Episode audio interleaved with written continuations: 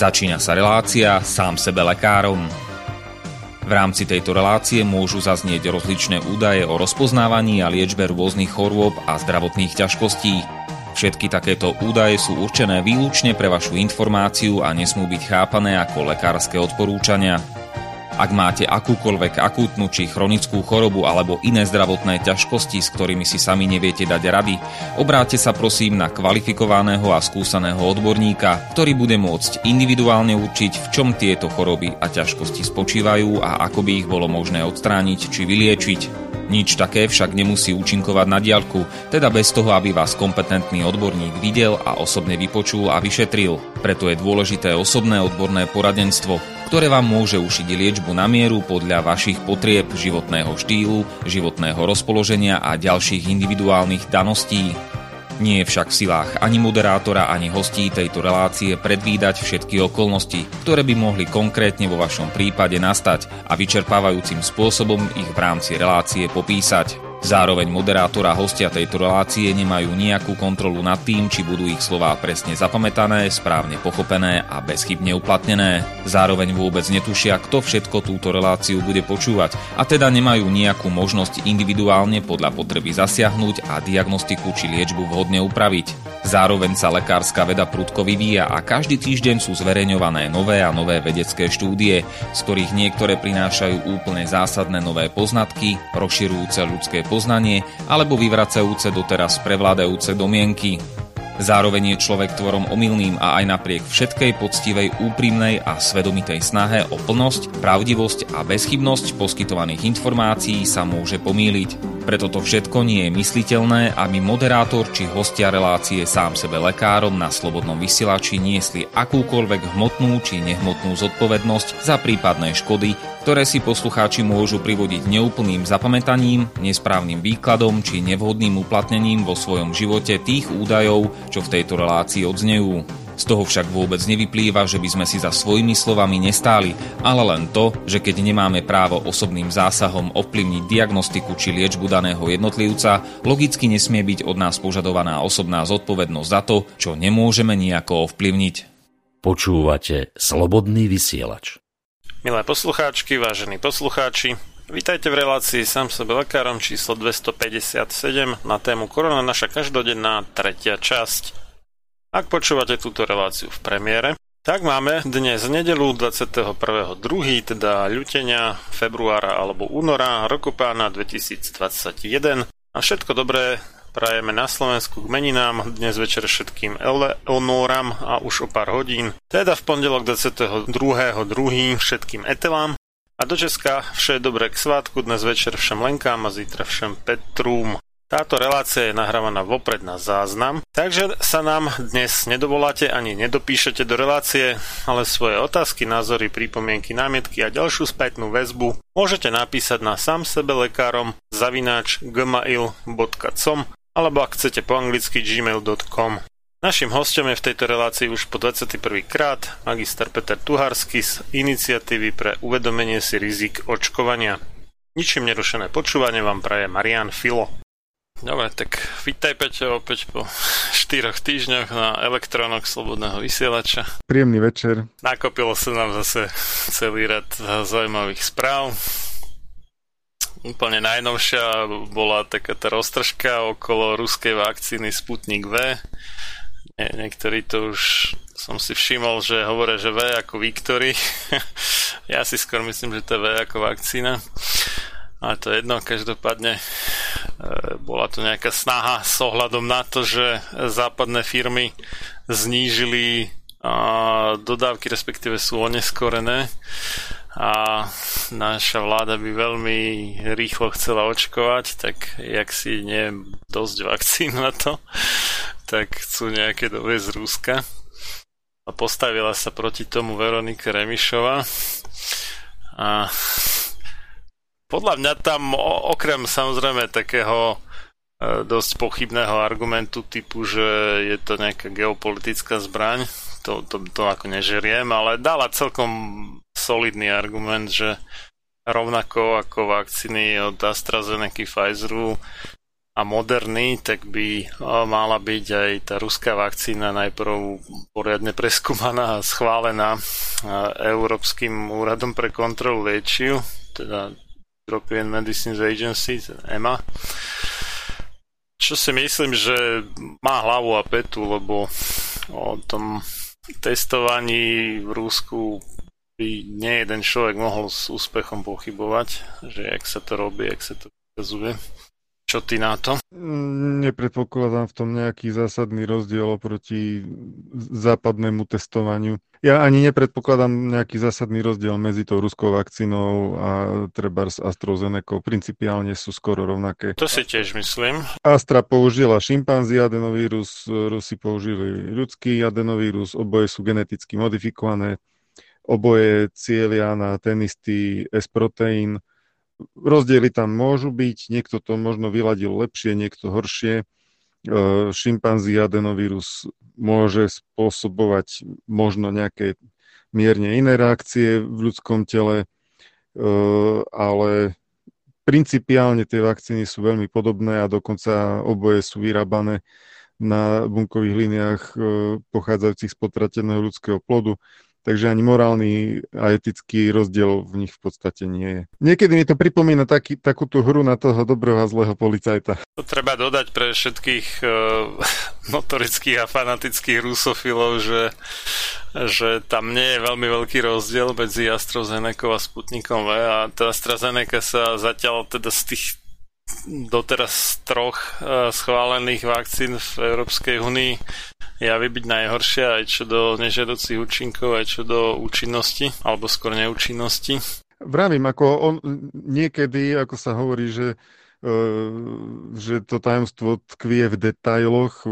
Ja nevylučujem možnosť, že Sputnik je nejakým spôsobom vyladenejší a že nebude mať toľko nežiaducich účinkov a že bude možno účinnejší. Toto vôbec ne, nepovažujem za vylúčené ale e, stále narážam v diskusiách e, na, na taký argument, že, že tá Ruska to je úplne iná technológia a e, odskúšaná a, a tak ďalej. No je to principiálne taká istá technológia ako AstraZeneca.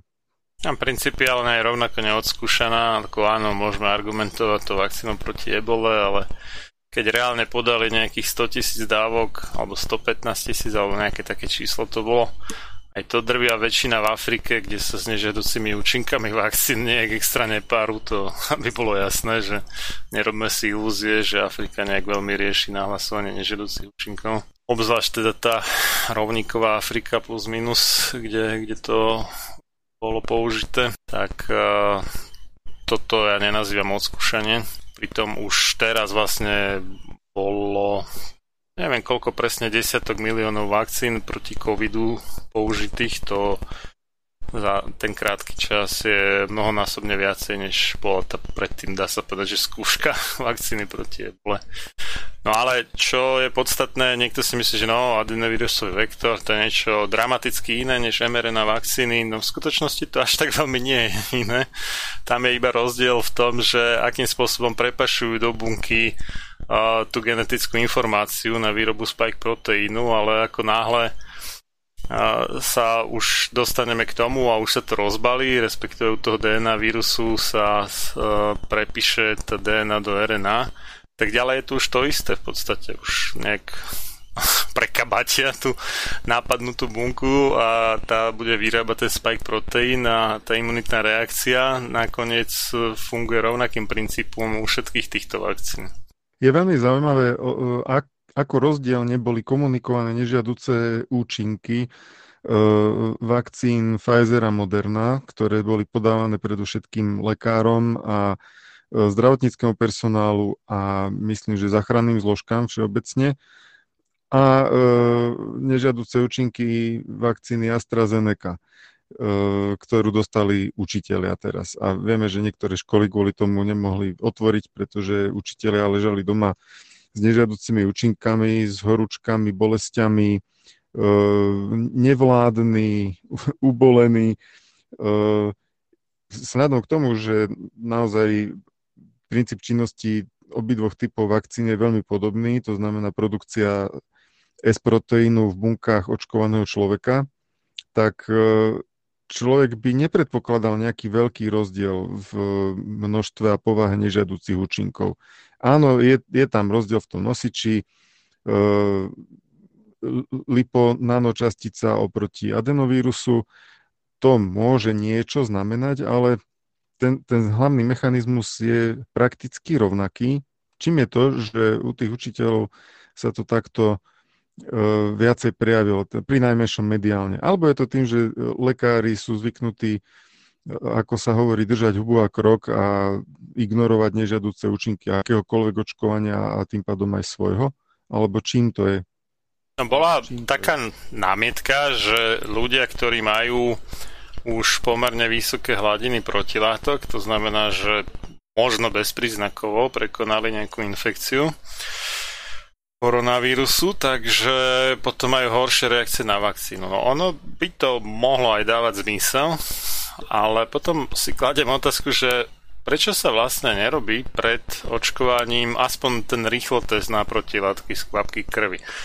Lebo keď človek má dosť protilátok, tak potom ho vlastne netreba očkovať, tak môžeme ako ušetriť vakcínu pre niekoho iného, hej, keď je nedostatok vakcín, tak by to bol vlastne prínos. Ne? A ten rýchlo test na protilátky zase nestojí nejak strašne veľa, takže toto by možno bolo na zváženie.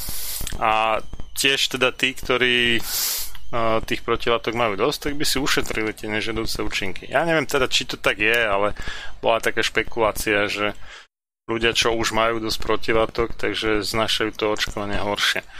Ale potom je otázka teda, že prečo je rozdiel, ono ani tie mRNA vakcíny neboli nejaké extra super, čo sa týka nežedúcich účinkov. Tie boli dosť, dosť drsné, by som až povedal, pri najmenšom z hľadiska tých pozorovateľných a očakávaných nežiaducich účinkov. Ja som sa pozeral e, dnes na štatistiky toho amerického systému na hlásenie nežiaducich udalostí po očkovaní, ten VAERS, a tam bolo nahlásených 776 úmrtí plus desiatky tisíc ďalších nežiaducich účinkov očkovania proti COVID-19. Myslím, že okolo 3000 anafylaktických reakcií. Čo je dosť, lebo ono väčšinou sa udáva, že anafylaktický šok je tak jeden z milióna a toto rozhodne bolo oveľa, oveľa viacej než jeden z milióna. Bolo desiatky až stovky milióna očkovaných, čiže nečakane vysoká miera anafylaktických šokov. Môžem sa míliť, ale takto sa mi to e, vynára takéto číslo? Úplne presné číslo nie je podstatné, každopádne je to mnohonásobne viacej než u iných vakcín. Ako to, to je úplne bez debaty.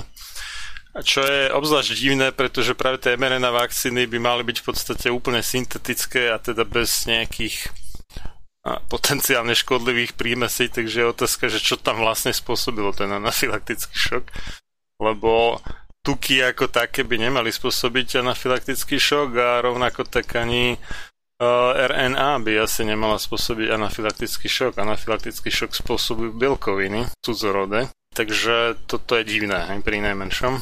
Zrejme tam budú nejaké kontaminácie, alebo čo, ja neviem.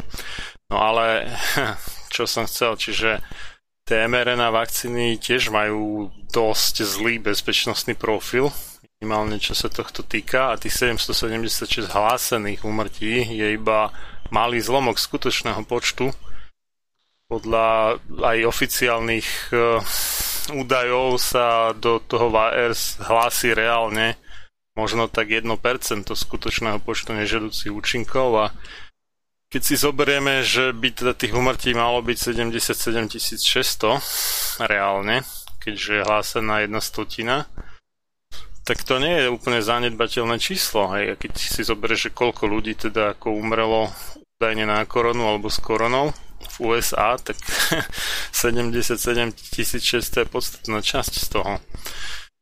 No, ale napriek tomu tá AstraZeneca teda prekvapila ešte úplne nenormálne.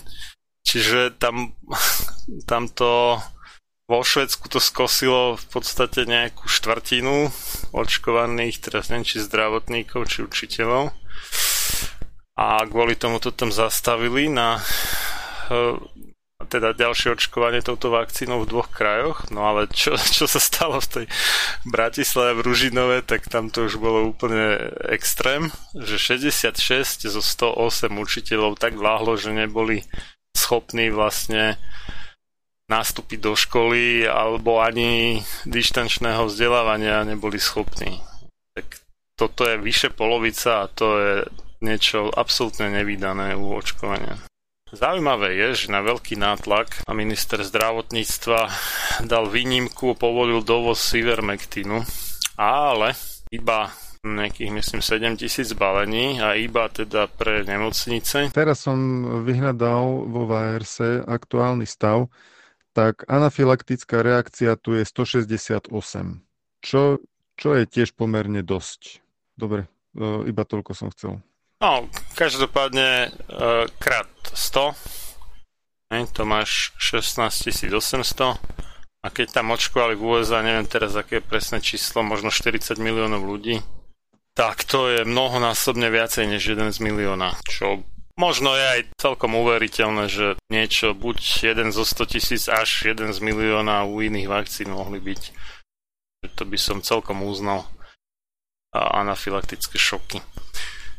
No, takže povolili nám teda neregistrovaný na použitie u ľudí na Slovensku Ivermectin, ale neradujeme sa predčasne, lebo na colnici, keď si ho objednáte niekde spomimo Európskej únie, vám ho zadržia a nepustia, lebo nie je registrovaný, respektíve je povolený iba na lekársky predpis a ak si objednáte lieky na lekársky predpis a nie ste nejaký, neviem čo, buď ministerstvo alebo možno nemocnica alebo čo, tak, tak máte smolu a colníci vám to zadržia.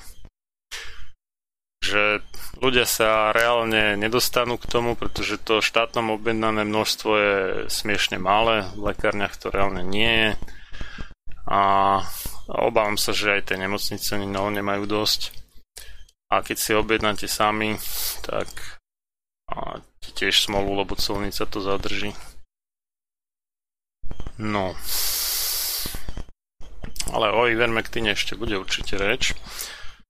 Zajímavé tiež je, že opäť na nátlak niektorých ľudí na ministerstve zdravotníctva objed, e, objavili vitamíny a stopové prvky, ale a je to teda označené iba ako doplnková prevencia k údajne najúčinnejšej prevencii pred COVID-19, ktorým je ROR, teda rúška odstupy a, a dezinfekcia rúk.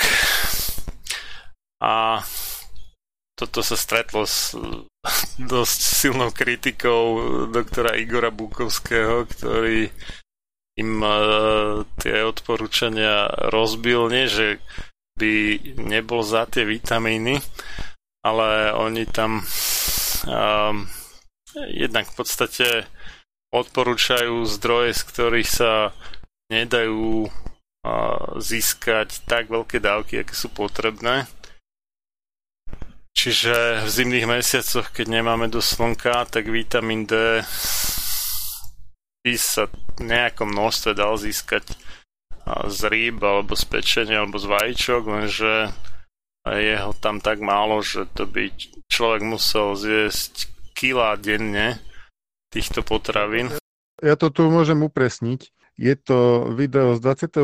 januára na YouTube kanále Dr. Igor Bukovský AKV a nazýva sa to video Ministerstvo zdravotníctva nabáda k poškodzovaniu zdravia. Prečo?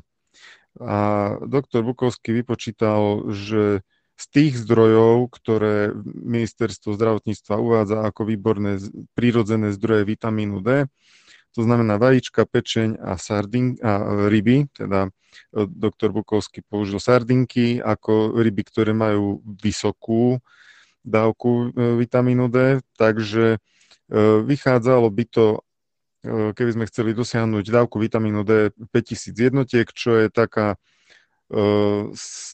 povedal by som, stredne veľká profilaktická dávka, keď niekto má obavu, že je v nejakom miernom deficite, nie, nie veľmi veľkom, ale miernom deficite a chce, sa, chce si posilniť imunitu pre prípad infekcie COVID-19, tak na získanie 5000 jednotiek vitamínu D by ste museli denne zjesť 95 vajec plus 3,3 kg pečene a plus uh, e, 860 gramov sardiniek. Čiže každý deň dávka pre takého menšieho obra. Ono je to podobne aj s tým vitamínom C, že človek by musel zjesť neviem koľko kil citronov alebo iných citrusov, aby mal z toho dostatok vitamínu C. Toto treba jasne povedať, že uh, tie odporúčané denné dávky, hovoríme to s Marianom asi v každej relácii, ale odporúčané denné dávky vitamínov sú určené pre zdravého človeka, ktorý je v dobrom stave, nemá deficit.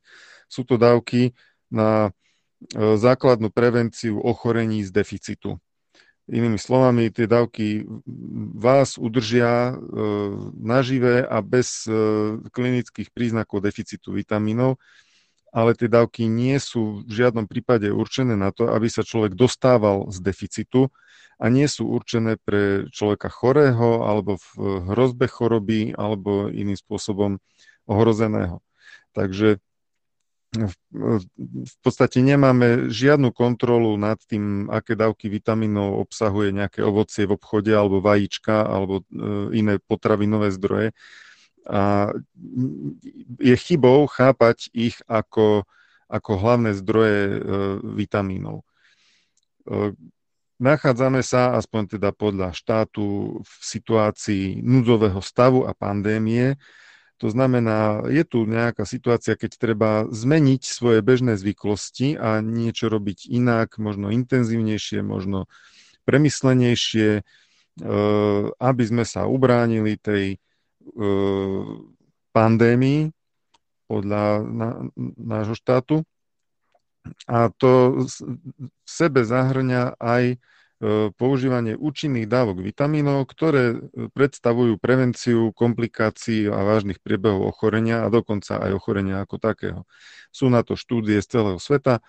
Vitamín C a vitamín D má merateľný efekt v prevencii COVID-19, ale nie v odporúčaných denných dávkach.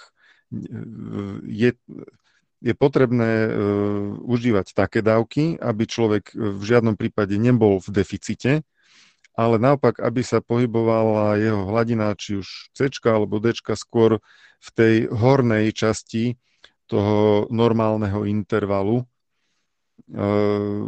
čiže keď sa niekto ledva, ledva vyhrabal z deficitnej hladiny a už je aspoň tabulkovo normálny, to ešte nie je dôvod na to, aby bol spokojný a prestal sa tým zaoberať.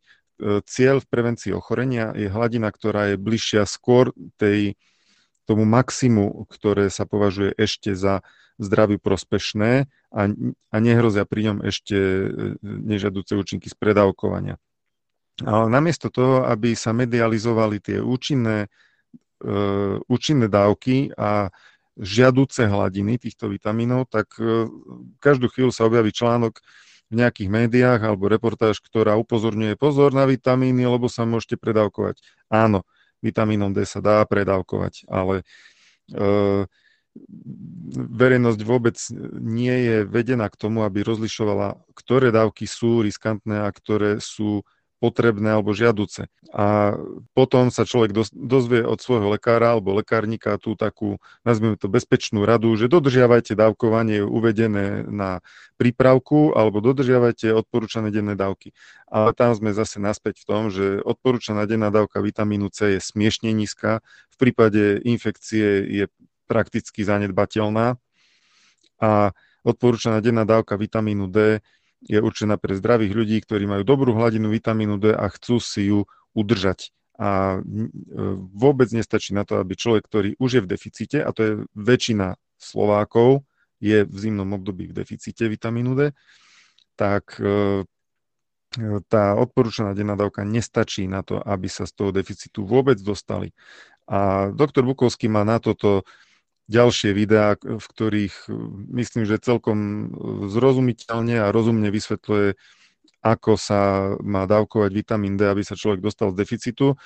A je k dispozícii krvný test, ktorý na požiadanie a za nejakú miernu úhradu možno od 10 do 20 eur vám v laboratóriu vedia z krvi zistiť, ako máte hladinu vitamínu D a podľa toho si môžete nasadiť najlepšie spolupráci s lekárom. Uh, také dávkovanie vitamínu D, aby ste sa čo najrychlejšie z toho deficitu, samozrejme bezpečne, ale čo najrychlejšie dostali. A s odstupom času si môžete spraviť ďalší odber stanovenie hladín vitamínu D a to je dôležitá informácia o tom, ako vaše telo vlastne reaguje na, na, na vitamín D, či tá hladina stúpa požadovaným spôsobom, ale, alebo príliš pomaly, alebo príliš rýchlo. Skúsim pohľadať aj to druhé video doktora Bukovského a potom poviem, aby sa ľahšie hľadal ten test konkrétne na vitamín D, to sa volá, respektíve testuje sa tam derivát vitamínu D, zvaný 25 pomočka OH pomočka D. No a tie denné dávky odporúčané pre vitamín C i pre vitamín D by možno postačovali na udržiavanie hladiny dostatočnej pre nejaké také 3 až 5 kg babetko ale určite nie pre nejakú 50-kilovú ženu ani pre 100-kilového chlapa, to je úplne vylúčené. A na tom eh, plagate, ak to možno tak nazvať, od ministerstva zdravotníctva vôbec nevidno nejaké konkrétne čísla, že kam by sa človek mal snažiť dostať, alebo aké denné dávky v závislosti od telesnej hmotnosti sú primerané. Je to iba také, celé to je vágne. Je to presne ten typ odporúčania, ktorý nič nerieši. také alibistické, že ministerstvo môže povedať, áno, my upozorňujeme na potrebu vitamínov.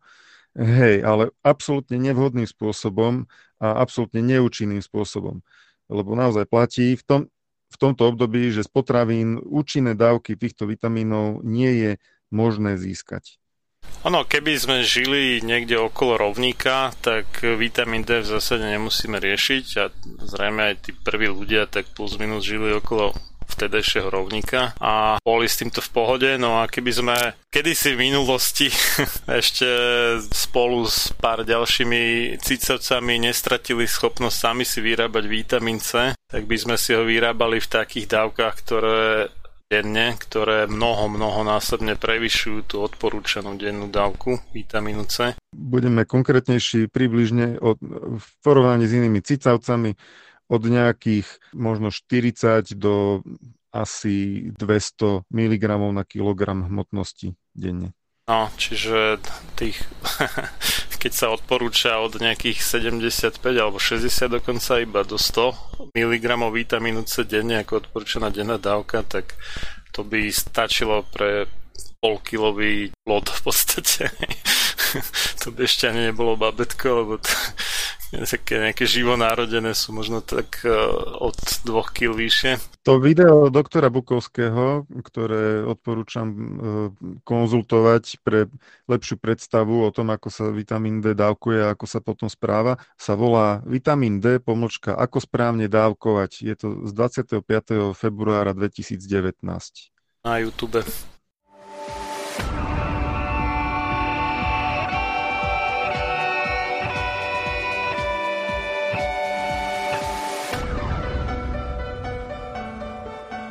Čím národ nižšie stojí, čím hlbšie v živote telesnom je ponorený, tým menej vážnosti má sám k sebe a tým ľahšie si dá so sebou zahrávať a svoje si odnímať, ako i jednotlivý človek v bahne telesného života zaviaznutý. Je bez vážnosti k sebe samému a ľahko sa za úžitok telesný nielen s telom, ale aj s dušou zapredá. Ľudovít Štúr Máte naladený slobodný vysielač Banská Bystrica.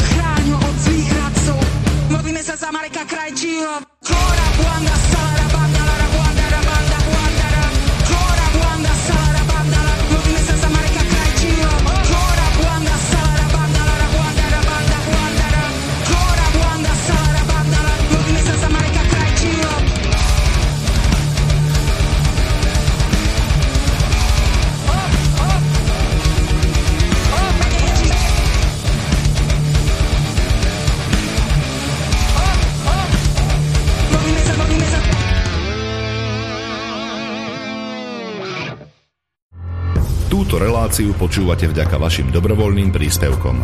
Ďakujeme za vašu podporu. Počúvate slobodný vysielač.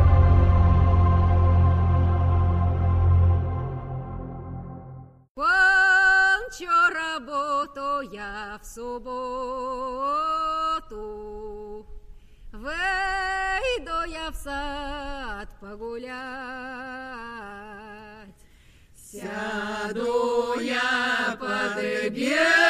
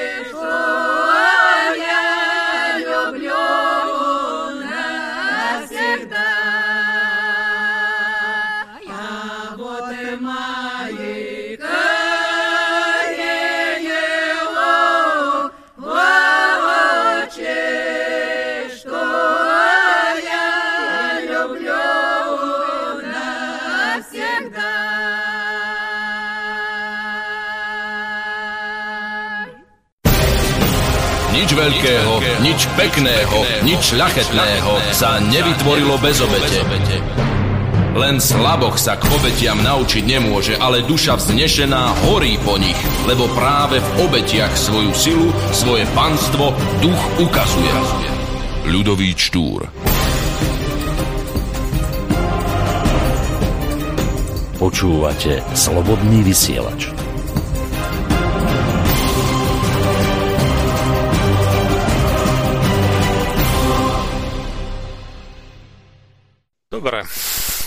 Pokračujeme v správach z domova v Košiciach v domove sociálnych služieb Arkus mali donedávna pomerne slušné výsledky, že im tam na korunu nejak veľa ľudí nezomrelo. Potom sa to nejak v januári zvrhlo a mali tam naplánovaný začiatok nejakého plošného očkovania svojich klientov a asi aj zamestnancov 21. januára 2020, no ale nejak tam krátko potom a myslím, že dokopy 18 ľudí zomrelo. Prvá tá správa bola taká, že začali očkovať a nejak z nenazdajky na koronu, nie na očkovanie, na koronu. Tam zomrelo tých 18 dôchodcov, potom sa to nejak retušovalo, že, že nie, že to iba plánovali očkovať a že nezačali, no neviem, priznám sa, že aká je pravda. No toto je zásadná otázka a e, policia to na svojej facebookovej stránke, teda respektíve admin facebookovej stránky policia Slovenskej republiky toto vyvracala ako hoax, že tam očkovanie nebolo a e, uvádzal tam nejaké tlačové vyhlásenie predstaviteľov tohto domova, ale zase zo správ v tlači, ktoré boli pred týmito udalosťami zverejnené, tak e, z nich sa zdalo, ako keby to očkovanie tam už bolo spustené. A teda ja, ja si netrúfam povedať, neviem, kde je pravda, či to očkovanie tam prebiehalo alebo nie. Máš nejaké upresnenia, Marian? Nemám práve, že ja som stále na, na váškach ohľadne toho, ale nebolo by to nič prekvapivé, keďže vieme, či už z Norska alebo z Nemecka, alebo tak, že boli také prípady, kedy ozaj, že bol masový úhyn dôchodcov v týchto starobincoch, takže Nedivil by som sa, keby to bolo aj v tomto prípade tak a možno z nejakých po- politicko-ekonomických, neviem, dôvodov a kvázi ukecali riaditeľa toho domova, aby to nejak zakecal mediálne. Ne, netuším, no. Viem si to predstaviť, že to mohlo byť takto. Takéto správy boli ináč aj vo svete. Niektorí možno poznajú reláciu Highwire, kde publicista Del Big Tree rozoberá rôzne nepríjemné záhady súvisiace s očkovaním a v relácii odznelo okrem iného nájdem presný dátum za chvíľu, že v, vo Veľkej Británii bol, bolo veľa správ o, o podstatne zvýšenej úmrtnosti na COVID-19 tesne po spustení očkovania a sú tam menované konkrétne domovy, ktoré týmto mali byť e, postihnuté. A dokonca Aliancia za lekárskú slobodu vo Veľkej Británii písala otvorený list britskej vláde o tom, že tam uvádza, že sa strojnásobila úmrtnosť v, dobo, v domovoch dlhodobej starostlivosti po spustení očkovacích programov. Ten program Highwire bol odvysielaný 17. februára a volal sa Nursing Home Nightmare, akože nočná mora z týchto domov starostlivosti. Takže tak, oni obidvaja účastníci tejto relácie to uzavreli tak, že je to určitý signál v tom, v tom štatistickom zmysle, že niečo sa deje a bolo by to treba dôkladne preskúmať, či, to, či alebo akým spôsobom to súvisí s tým očkovaním. A na niečo podobné vlastne upozorňoval už predtým doktor, píše sa Delepine, neviem ako sa to po francúzsky číta, alebo Gérard Delepine, francúzštinári odpustia. François, e, denník to zverejnil, jeho úvahu o tom, že ako tam uvedol, v Izraeli sa zvýšila, e, zvýšil výskyt z 1886 prípadov ku koncu decembra 2020 až na 8094 10. januára čiže potom, ako Izrael začal masívne očkovať. A vo Veľkej Británii sa zvýšilo z cca 15 tisíc prípadov zo 4. decembra na 68 tisíc prípadov v 14. januári. A takisto upozorňuje, že malo by sa to skúmať, lebo vo Francúzsku nebolo v tom čase spustené plošné očkovanie a ani sa nejako výrazne ne, nezmenil výskyt e, covidu ani úmrtnosť. Čiže je tu nejaký predpoklad javu, nevieme, že či, či je to reálny jav, alebo, alebo je to nejaká nejaká zdanlivá súvislosť, ale ak teda táto Aliancia za e, lekárskú slobodu tvrdí, že sa strojnásobila tá úmrtnosť e,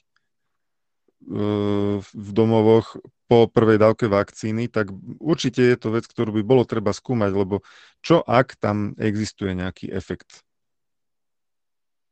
nejaký nepriaznivý. E, vzhľadom k tomu, že sú to úplne nové vakcíny, aké nikdy neboli použité, e, nedajú sa hneď ako z fleku vylúčiť také možnosti, že sa môže niečo stať u nejakej skupiny obyvateľov, ako sú napríklad seniory, ktorí sú dlhodobo zavretí v týchto zariadeniach, že, že tá prvá dávka vakcíny, neviem, e, poviem hypotézy, oslabí nejakým spôsobom dočasne imunitu a keď do toho príde e, koronavírus, tak ochorenie prebehne e, závažným spôsobom. V čase, keď ešte vakcína ani nechráni, ale možno, že nejakým spôsobom potlačí imunitu, lebo ja neviem, viem si predstaviť, že imunitný systém je veľmi zanepráznený tým, že musí riešiť tú vakcínu, tak, tak laicky povedané. Alebo nejaký iný podobný efekt nemôže nastávať po dávke vakcíny? Toto nie je v skutočnosti novinka ako korona sezóny, lebo už predtým bolo viacero správ o tom, ako po očkovaní proti chrípke bol masový úhyn dôchodcov teda v týchto zariadeniach. A to dokonca bolo ešte očkovanie pred uh, začatím tej hardcore chrypkovej sezóny, kdežto túto robíme niečo také dosť uh, drsné v podstate, že normálne sa preventívne očkuje predtým, než máš reálnu šancu chytiť tú chorobu, zatiaľ čo tu sa akože preventívne očkuje po, počas prebiehajúcej pandémie, čiže v čase, keď máš vysokú pravdepodobnosť to chytiť, obzvlášť teda v tom okne tých zhruba dvoch týždňov po očkovaní, kedy je ten imunitný systém zamestnaný výrobou protilátok, Takže tu, tu sa robí taká, taká obludnosť v podstate aj z hľadiska, keby sme to tak brali e, nejakého čistého prístupu k očkovaniu. Že proti chrípke by sa normálne malo očkovať, aj keď ja to osobne neuznávam vôbec toto očkovanie, ale malo by sa niekedy v novembri, eh, v oktobri, najneskôr v novembri, lebo už od toho decembra začína taká skutočná chrípková sezóna. Čiže ešte pred začiatkom tej chrypkovej sezóny, zatiaľ čo tu sa veselo masívne očkuje uprostred zúriacej pandémie, čo by sa nemalo robiť. Alebo ak už, tak by sa to malo robiť tak, že by bol naozaj zabezpečené, že nemajú šancu tí očkovaní počas tých dvoch týždňov od očkovania chytiť tú koronu, ale to očividne nie je zabezpečené. Takže oni naozaj môžu zomrieť de facto aj na tú koronu, ale uh, mali by vyššie šance na prežitie, keby neboli očkovaní predtým, než sa nákazili. Tam sú ďalšie, nazvime to konšpiračné hypotézy, ale mňa by zaujímalo, že keďže vakcína vyvoláva tvorbu S-proteínu, čo sa vlastne zistuje v PCR teste? Prítomnosť akej sekvencie? Čoho? smerujem k tomu, či vakcína nemôže spôsobiť falošne pozitívny test na COVID-19. Vidíš, to ma nenapadlo. No, teoreticky by mohla v podstate. Ak sa nejaké tie lipo nanočasticové guličky z RNA nedostanú do buniek, ale niekde tam... Nie, nie, nie k tomu smerujem, ale tie, tie bunky, ktoré sú zasiahnuté tými liponanočasticami, tak predsa produkujú masívne ten S-proteín, ktorý sa dostáva zrejme do medzibunkového priestoru. No otázka je, či aj do nosohltanu sa dostáva. Ale tak možno áno, to už neviem. Vieme, že tá e, RT-PCR PCCS je pri tom počte cyklov, aký sa bežne používa, je mimoriadne citlivý. Ale on zistuje RNA, aj to skôr antigenový test by mohol ten spike protein chytiť. Á, dobre, dobre, tak e, áno, máš pravdu, takže antigenový test. Dobre, to bola čisto hypotetická úvaha, ale fakt by ma zaujímal nejaký, nejaký relevantný výskum v tomto smere, pretože jedna naozaj čisto hypotéza by bola tá, že imunitný systém zaneprázdnený tou vakcínou, ktorá sa má o sebe, teda dá telo nejakým spôsobom zabrať, že v tom čase by bol zraniteľný voči infekcii, ale druhá možnosť alebo hypotéza by bola, že e, tá vakcína nejako e, ovplyvní prácu imunitného systému tak, že sa stane v nejakej fáze lejším na ten vírus a, a neadekvátne zareaguje. Všetko zatiaľ špekulácie, podotýkam. E, ešte e, podotknem, že tá, ten otvorený list, e, ktorý som spomínal, sa volá Open Letter from the UK Medical Freedom Alliance a je to z 5. februára 2021. Dá sa to vygoogliť. Tam píšu viacej o tom, že z akých údajov vychádzali, sú tam grafy, e, kde dokumentujú, akým spôsobom sa vyvíjala e, chorobnosť a umrtnosť e, do zavedenia toho očkovania seniorov a po, po očkovaní seniorov. Takže je to zaujímavý dokument aj so zdrojmi. Nie je to nejaká agentúra EPP. Ďalšia správa je, že Československo našlo superstar. Máme svoju vlastnú mutáciu koronavírusu, ktorá je teda rozšírená hlavne v Česku a na Slovensku. Má označenie B.1.258. No a zaujímavé je, že toto sa aj ozvali niektorí veci, že tie PCR testy, ktoré údajne prvé na svete dokázali identifikovať špecificky ten britský variant koronavírusu. Nevedia dosť dobre rozlišiť medzi týmto B1258 a tým britským variantom, čo je B117. v skutočnosti tam iba závisí od počtu cyklov nejak, že, že či to vyhodnotí ako, ako tento variant československý alebo ako ten britský, takže sa tak nejak dosť podobajú. Údajne sa vyvinuli nezávisle od seba, ale tak to už to je otázka. Boli aj také správy, Sonia Peková pustila takú konšpiračnú teóriu kvalitnú, že ten pôvodný koronavírus už vykapal, že už sa s ním nestretávame, ale že nejaké iné nové umeliny teda boli vypustené, ktoré sa správajú inak. Doktorka Peková bola z tých, ktoré, ktorí veľmi skoro po začiatku koronakrízy mm, tvrdili s pomerne veľkou dávkou istoty, že ten vírus E, je umelý laboratórny výtvor a že sa nepreniesol na človeka nejakou prirodzenou cestou zo zvieraťa.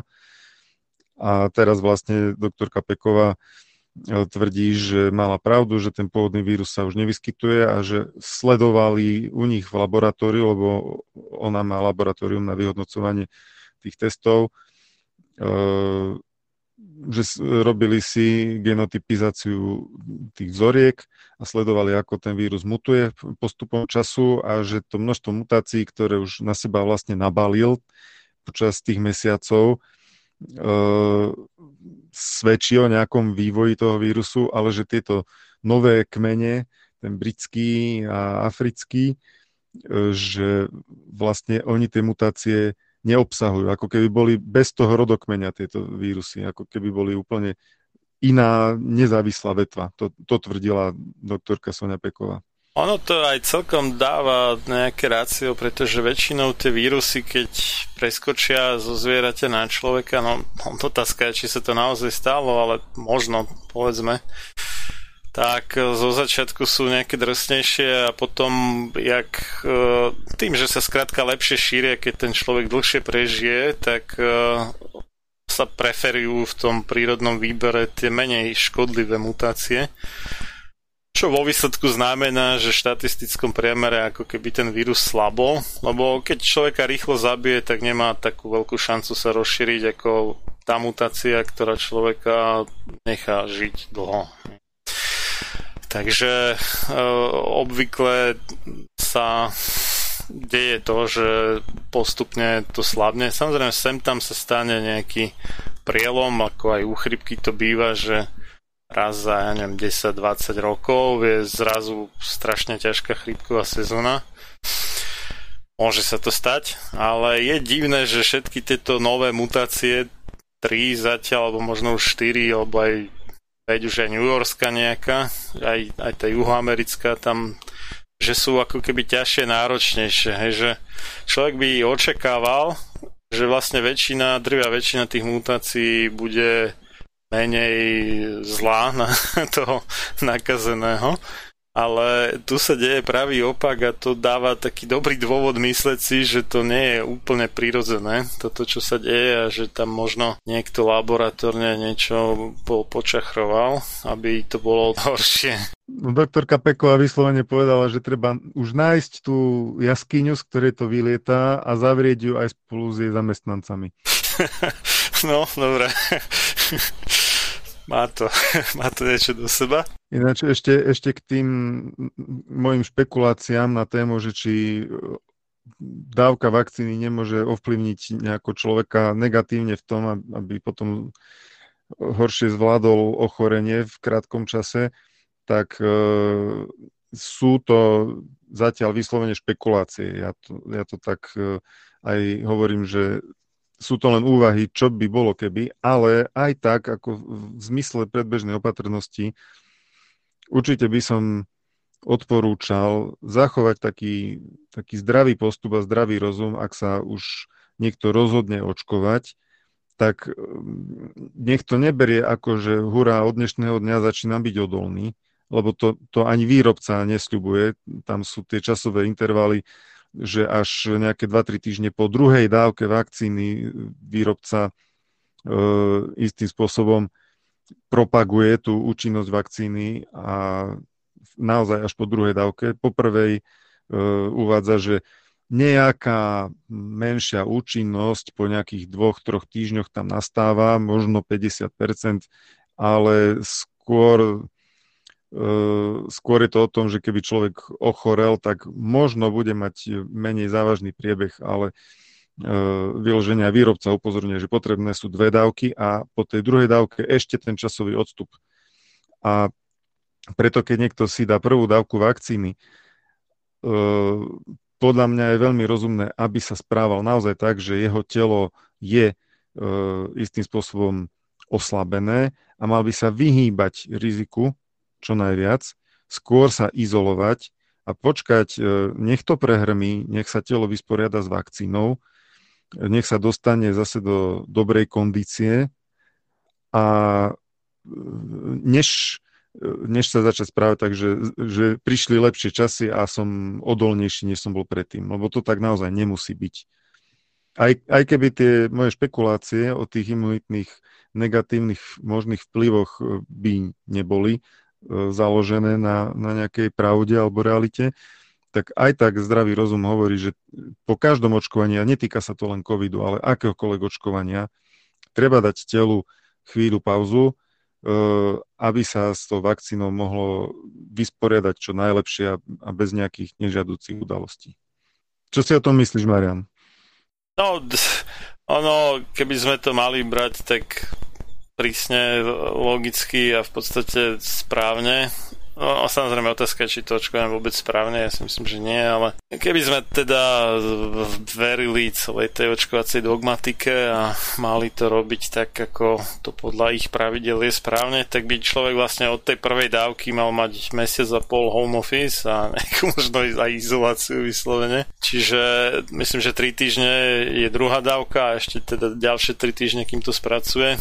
Čiže to dokopy robí teda tých 6 týždňov a to je zhruba teda ten mesiac a pol. Za predpokladu, že tá druhá dávka nezaviazne niekde v distribučnom e, kolobehu, ako to hrozilo niekoľkokrát. No, to je tiež pravda, lebo niekde, niekde hovorili, že tam chcú predlžiť tie intervaly medzi prvou a druhou dávkou, čo je otázne, že či to je rozumné. Niekedy to môže byť rozumné, niekedy no, nie. Chcem zase zdôrazniť, že toto je všetky tieto vakcíny sú zatiaľ, môžeme ich považovať za experimentálne. Je málo údaj, aj keď bolo zaočkovaných množstvo ľudí, takže tie krátkodobé nežiaduce účinky už sú pomerne známe, ale dlhodobé vplyvy tých vakcín sú zatiaľ nepreskúmané a takisto ešte sa len zbierajú údaje o tom, ako sa tá vakcína správa u nejakých špeciálnejších populácií, napríklad starších ľudí alebo chorých ľudí alebo ľudí s nejakými alergiami, autoimunitnými ochoreniami, rôznymi ochoreniami. Na, na toto sa zatiaľ len zbierajú údaje, takže naozaj sa teraz nedá vylúčiť, že aj keby sa tá vakcína správala úplne predvídateľne u bežnej populácie, tak či nemôže mať nejaké zvláštne fenomény, e, u, u nejakých špeciálnych e, populácií, u zraniteľných ľudí takým alebo onakým spôsobom. Toto sa nedá v tejto chvíli vôbec vylúčiť. Takže tá opatrnosť by mala byť naozaj veľmi vysoká, keď už sa teda niekto rozhodne informovane a slobodne, že sa zaočkovať dá.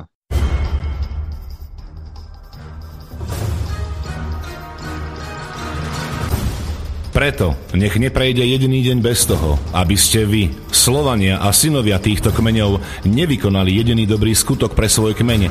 Obraňujte jeho právo, vzdelávajte ho a nestaňte sa nikdy služobníkmi jeho cudzích vládcov. Ľudovít Štúr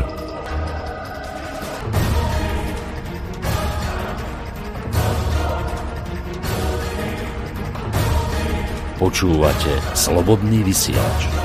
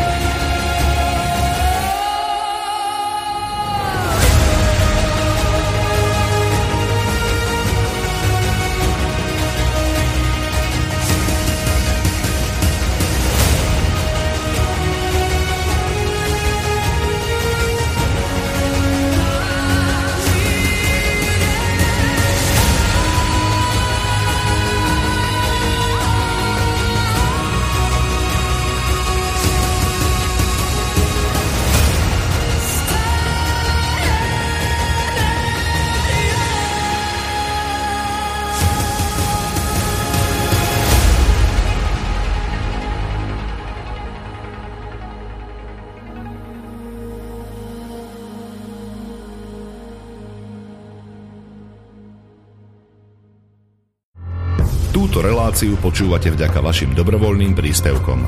Ďakujeme za vašu podporu. Počúvate slobodný vysielač.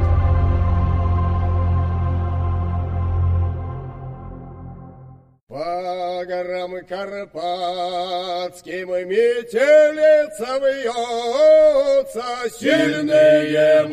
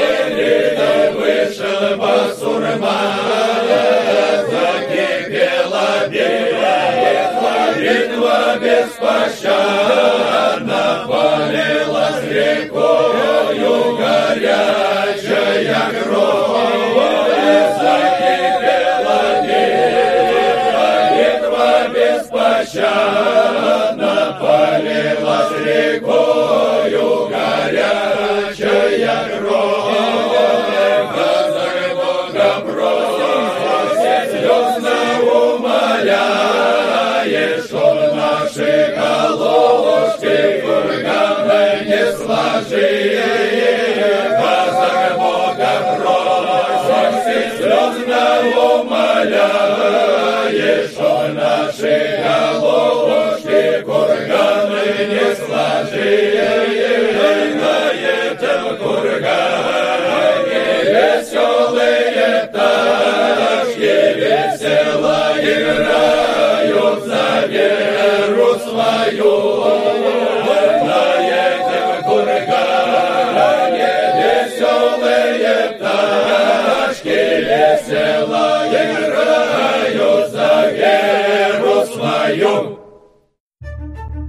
No zahyň, studom večným zahyň podlá duša, čo o slobodu dobrý ľud môj mi pokúša. Lež večná meno toho nech ovenčí sláva, kto seba v obeď svetu za svoj národ dáva. A ty morho, hoj morho, detvo môjho rodu, kto kradmou rukou siahne na tvoju slobodu, a čo i tam dušu dáš v tom boji divokom, mor ty len a voľne byť, ako byť otrokom. Samochalúbka. Počúvate slobodný vysielač.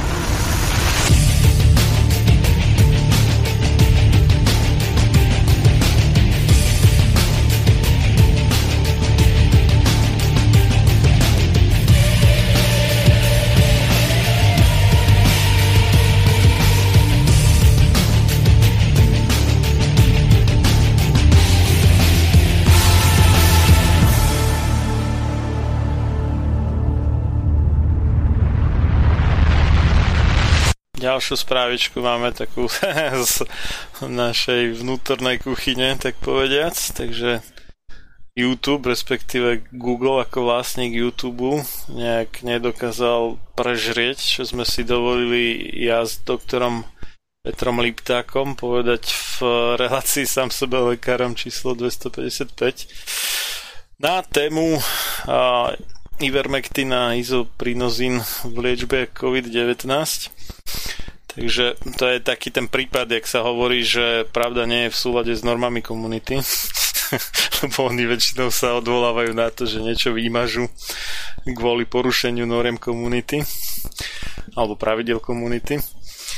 A dostal slobodný vysielač na týždeň zákaz pridávať nové relácie na svoj YouTube účet, takže takto sme sa a, pričinili o, o takéto niečo.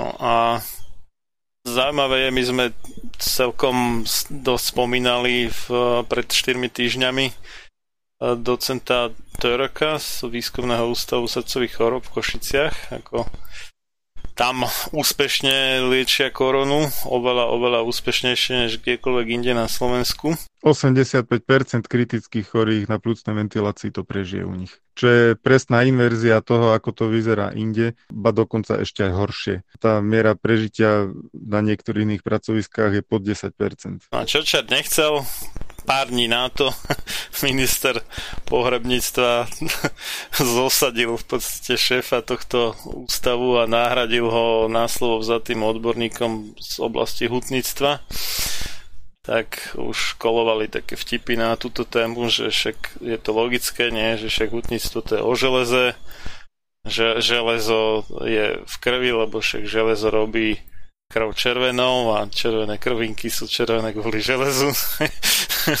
a, tak, a to... Presne, a zinok je dôležitý pre úspešné prekonanie covidu. To je ďalší kov. Zase sme pri hutníctve. Áno, je to skutočne na mieste nahradiť profesora plúcného lekárstva hutníkom tak mne to prípada ako nejaká pomsta za to, že niekto tu chcel skoncovať s epidémiou korony tým, že bude úspešne liečiť pacientov, či už ivermectinom alebo vysokými dávkami vitamínu C a správne používanou plúcnou ventiláciou. To treba dodať, že na mnohých miestach buď tie prístroje nie sú celkom vhodné, alebo sa používajú zle, respektíve zle ich nastavia a obsluhuje ich personál, ktorý nevie, jak sa to má robiť. A čo vedie k eh, veľmi vysokej úmrtnosti. Akože teda na COVID, v skutočnosti skôr by som povedal na zlú liečbu COVIDu na Slovensku, kde sme už sa dostali na úplnú špičku na celom svete. No úspech sa neodpúšťa, je také porekadlo. Tak, tak, tak. Docent Terek to povedal ešte tvrdšie než tým Mariant. No, on, on to povedal takým spôsobom, že ak by pacienta len pripojili na ventiláciu a mysleli si, že tým je to vlastne vyriešené, tak by ho zabili lebo tú ventiláciu musí neustále niekto sledovať a, a meniť parametre alebo upravovať režimy. Čiže nie len, že, že to nestačí, ale ako povedal docent Rok, pri nekvalifikovanej obsluhe skutočne je to zabitie pacienta. Tá plusná ventilácia sama o sebe nie je riešenie. Je, je to pomocka vtedy, keď má kvalifikovanú obsluhu ktorá vie, ako tú plusnú ventiláciu má riadiť. No a to až, až v prípade, keď zlyhalo všetko ostatné v zásade, že ako no. úplne, že po, posledná možnosť. No ale na, na Slovensku namiesto toho, aby sa okamžite, však máme tu núdzový stav, už 4 mesiace máme núdzový stav, hej, e, ak, ak je taký eminentný záujem riešiť túto krízu rýchlo a efektívne, že bolo potrebné vyhlasovať núdzový stav, tak potom by som si predstavoval, že keď na nejakom pracovisku majú e, neporovnateľne väčší úspech v liečbe ako na ktoromkoľvek inom, tak e, zistím, čo, čo robia, ako to robia a prikážem všetkým ostatným, aby to robili takto. A na Slovensku sa udeje presný opak, že, že vedúceho úspešného pracoviska treba odvolať. No, to je naozaj, naozaj zázrak, tento spôsob riadenia krízy. Ako aj s tým Ivermectinom, aj s čímkoľvek iným. To je ako v tom vtipe, vieš, že volá niekto na požiarnú stanicu, že, alebo teda hasičam, že e, horí tu horí a odpoveď, dobre, udržiavajte požiar, pokým neprídeme. Asi tak, vieš. No. Takže e, mne to prípada, ako keby oni chceli čo najdlhšie vlastne predlžovať uh, dôvody, pre ktoré ako keby opravnene udržiavali ten núdzový stav, lebo v núdzovom stave sa im lepšie vládne, lebo môžu bez nejakej kontroly, bez verejných súťaží a tak ďalej všeličo robiť. No a potom potom v podstate nastali diktatúru a tak ďalej. No. A, no, spomínal som teda, že už sme sa dostali na úplne špičku rebríčka, čo sa týka tej umrtnosti na COVID-19 alebo s COVID-19 a na svete, nielen že v Európe, ale už na svete dokonca. A už si to povšimla aj svetová tlač. Že tak napríklad Yahoo News sa divia, jak je to možné, že u nás, čo by na najpretestovanejšej krajine, ktorá ako keby mala udávať rytmus alebo tón všetkým ostatným krajinám, čo sa týka masového testovania na SARS-CoV-2, tak jak je to možné, že máme aktuálne najvyššiu úmrtnosť na koronu, tak sa divia, no ale ja by som sa zase tak nedivil, lebo napríklad taký napríklad taký uh, primár ktorého to myslím, že plúcneho oddelenia v nemocnici v Bojniciach sa vyjadril, že, že po každom plošnom testovaní sa situácia dramaticky zhoršila a toto presne upozorňovali viacerí, že to dôjde k plošnému premorovaniu v skutočnosti, keďže tí ľudia sa tam náhrnú vo veľkom a v tej istej miestnosti tam stovky ľudí budú kašľať a smrkať a a tak ďalej, takže tam budú lietať tie vírusy vo veľkom počte, oni to tam nedezinfikujú tú celú miestnosť po každom pozitívnom, čo by logicky mali, ale samozrejme, že by to strašne zdržiavalo a tým pádom by nemohli toľko ľudí otestovať. No a skutočne to tak vidno, že s odstupom takého týždňa dvoch nám dramaticky sa zhoršili štatistiky a niekedy možno aj rýchlejšie po každom tom plošnom testovaní. A dokonca aj teraz, keď bol vlastne ten vianočný a povianočný lockdown, tak sme videli, že krivka celkom akože no, nie veľmi strmo, ale klesala a ako náhle bolo 1. januárové testovanie, tak sa zlomila krivka a išlo to zase nahor. Takže sme si pomohli v úvodzovkách. No a zase nejaké kanadské breaking news sa pozostavovali nad tým, že aké šialené uh, totalitárne a diktatorské prvky sa uplatňujú na Slovensku, že v tej Kanade asi nejak veľmi nemohlo prejsť. Takže to nazvali nacistom podobným experimentovaním alebo niečo také. Čiže že naša vláda si dovoluje také pokusy na ľuďoch, aké si naposledy dovolovali nacisti v koncentračných táboroch. No, celkom by som aj súhlasil s takýmto vyjadrením. Nie je to zatiaľ teda v miliónových obetiach na životoch, ale principiálne, keď sa na to pozrieme, tak sú porušované také základné práva, ako je Norimberský kódex prakticky vo všetkých bodoch. A tým pádom to môžeme vyhlásiť za nacistom podobné experimenty. Takže toľko asi teda k svetovej tlači o Slovensku. Ináč k tomu testovaniu e, ponovom už vlastne oprávnené osoby, vrátane lekárov, môžu alebo, alebo skôr musia e, vykonávať testovanie, ale sú z toho veľké obavy, pretože ako si aj povedal, e, v prípade zistenia pozitívneho by mali e, vymeniť skafander, ktoré sú jednak drahé, jednak nedostupné.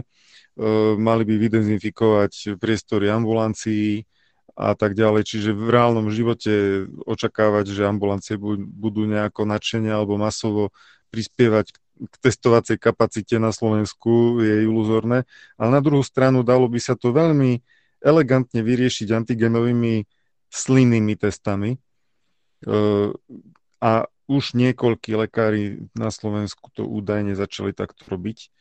Funguje to takým spôsobom, že prídeš k lekárovi, hoci aj špecialistovi, napríklad k zubárovi, ešte, ešte v čakárni napluješ do skúmavky, za 15 minút sa vyhodnotí test, e, zaplatíš za to nejaký manipulačný poplatok, povedzme 20 eur. E, ten test samotný stojí ako kde, ako kedy od možno 10 eur vyššie.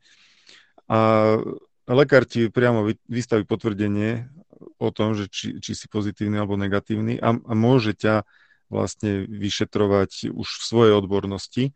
To znamená, pacient nemusí chodiť na nejaké momky, vystávať rady a nechať si invazívnym spôsobom robiť stier z nosoholtanu, čo je samozrejme tiež zákrok s určitým rizikom, aby získal papier starý, povedzme 3 dní, s ktorým môže ísť k lekárovi, ale príde k lekárovi a tam sa otestuje veľmi rýchlo, veľmi bezbolestne a bezpečne aj pre pacienta, ale aj pre lekára, lebo pacient vlastne nevstúpi ani do, do ambulancie skôr, než sa nevyhodnotí ten test.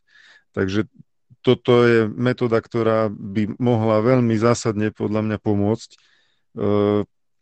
e, lenže keď už sme takí lídri v nakupovaní miliónov tých nosoholtánových testov, tak e, ja dosť pochybujem o tom, aká bude vôľa pripustiť k týmto testom nejakú konkurenciu, ktorá nebolí, je, je presnejšia a je rýchlejšie vyhodnotiteľná a nevyžaduje vlastne ani žiadny odborný personál na to, aby sa to testovanie vykonalo. Čiže mo- mohli by to robiť aj školy bez toho, aby museli zháňať zdravotníkov, čo je dneska najväčší problém pri všetkých testovaniach, že sa vyťažujú kapacity zdravotníctva, ktoré sú, ktoré sú obmedzené a ktoré potom chýbajú.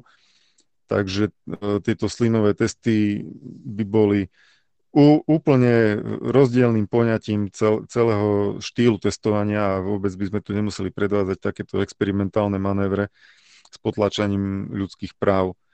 K slovenským médiám by som doplnil doktor Juraj Mesík, zverejnil opäť jeden revolučný rozhovor pre topky tentokrát, titulok článku je Analytik Mesík dvojbodka. To, čo vláda predviedla s Ivermectinom, je len sabotáž.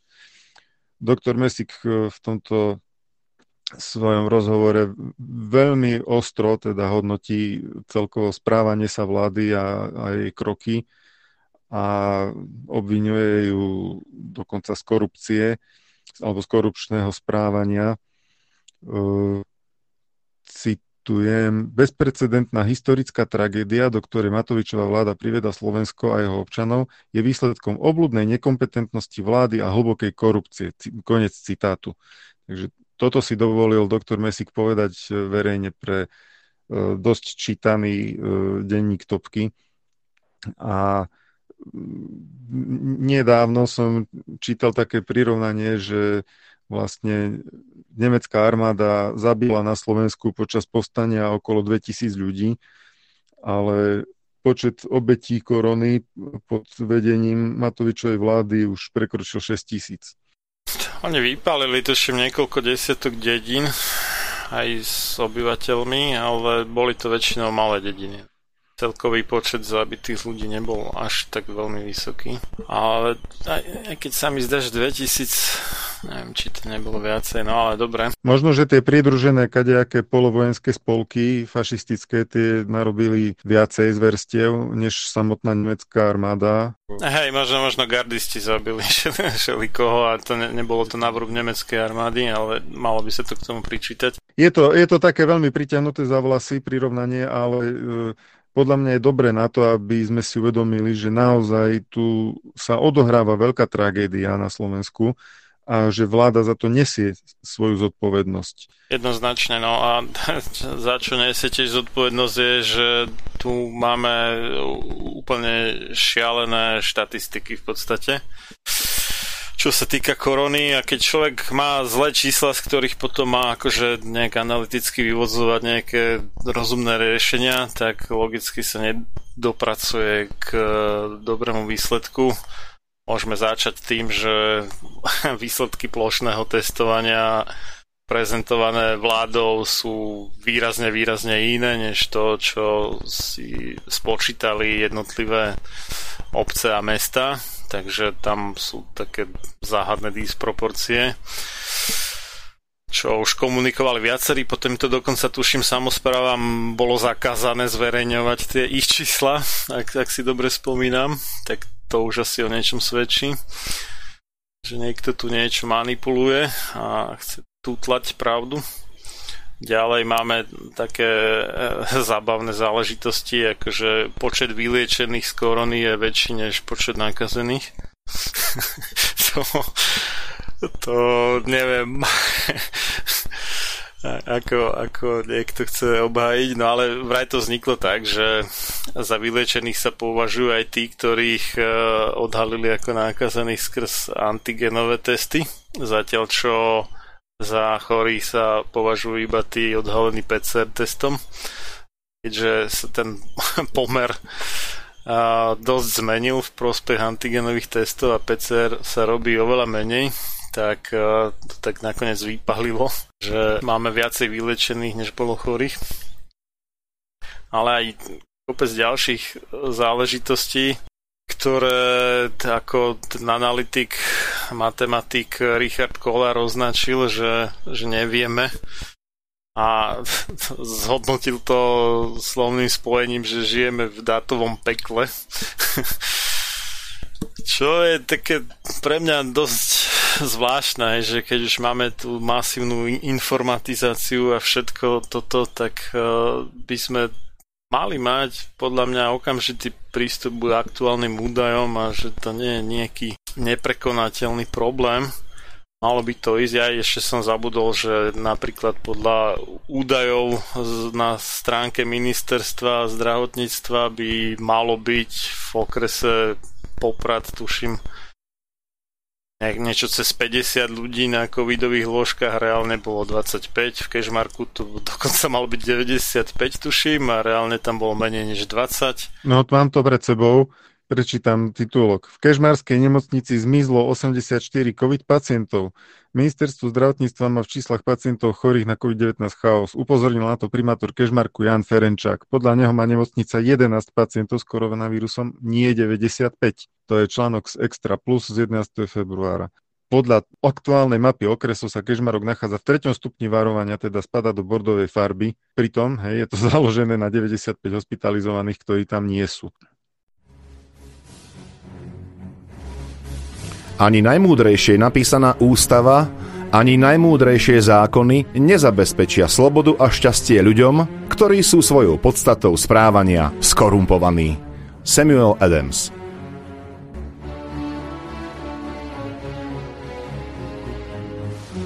Počúvate slobodný vysielač.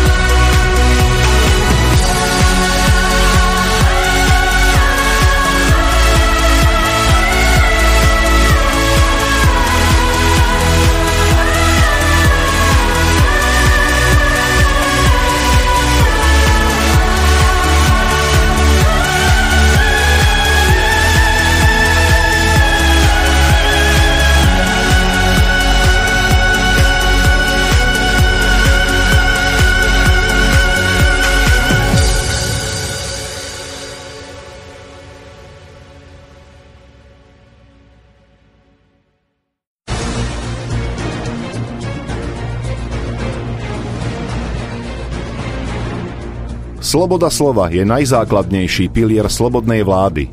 Keď zbúrate túto oporu, ústava slobodnej spoločnosti stráca svoju platnosť a na jej ruinách vyrastá tyrania. Benjamin Franklin Máte naladený slobodný vysielač Banská Bystrica.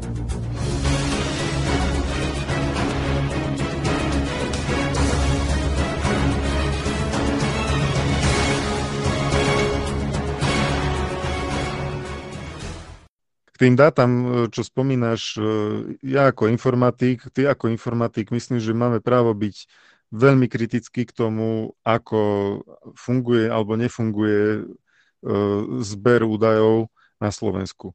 Mali sme tu už údajnú pandémiu vtáčej chrypky 2005, prasece chrypky 2009. Poschváľovali sa všelijaké zákony, hygienici ti môžu likvidovať chov sliepok, lebo je pandémia vtáčej chrípky.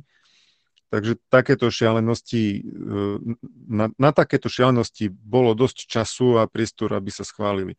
Ale na to, aby sa vytvoril jeden normálny informačný systém pre e, riadenie epidemiologickej situácie, tak e, na to ako si nedošlo.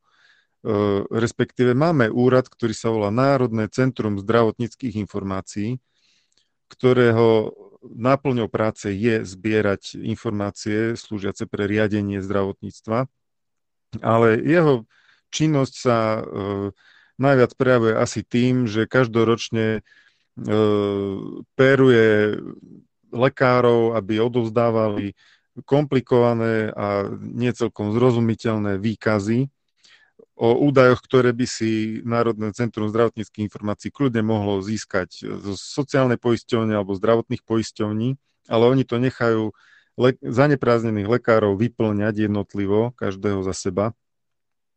Tak na toto je NCZI dobré. Ale keď tu máme akože pandémiu, tak e, namiesto toho, aby NCZI malo nejakú e, súhrnú, jednotnú celoštátnu databázu o tom, čo sa deje. To znamená, kde bol aký pacient e, testovaný za pozitívneho, kde za negatívneho, koľko je obsadených lôžok v Kežmarku, v Banskej Bystrici, v Nitre a kdekoľvek inde. A, a to všetko e, takmer v reálnom čase. Tak e, namiesto toho som čítal v tom článku od pána primára z Bojnic, že záchranná služba im dovezie pacienta e, covidového, ktorého nemajú kam uložiť, pretože už nemajú voľné lôžko a potom ošetrujúci lekár, ktorý by sa mal starať o, pacienta a aj o ostatných pacientov, musí obtelefonovávať nemocnice v okolí, že či by ho náhodou nezobrali, či boli takí ochotní. A samozrejme, ďalší prevoz pacienta je dosť nepriaznivý pre jeho zdravie, ale vyplýva mi z toho, ako keby záchranná služba nevedela určiť, že v ktorej nemocnici je voľné lôžko, kam toho pacienta majú zaviesť. Veď to je, to predsa nie je žiadna kozmická veda spraviť e, takúto databázku, do ktorej by sa prenášali údaje buď z informačných systémov nemocníc, lebo každá nemocnica vie presne, koľko má pacientov na ktorom oddelení. Nie je možné, aby e, nemocnica fungovala bez takéhoto systému tak tie dáta sa dajú e, prenášať e, prakticky v reálnom čase do Národného centra zdravotníckých informácií o tom, že e, bol prijatý pacient, prepustený pacient, zomrel pacient, alebo reprofilizovali sme nejaké lôžko, zaniklo lôžko a to sú základné informácie, a tá záchranná služba by to cez nejakú mapovú aplikáciu, kľudne niekde nad Google Maps alebo nad čímkoľvek, mohla mať už priamo s rozhraním, že ktorá nemocnica s voľným covidovým ložkom je najbližšie.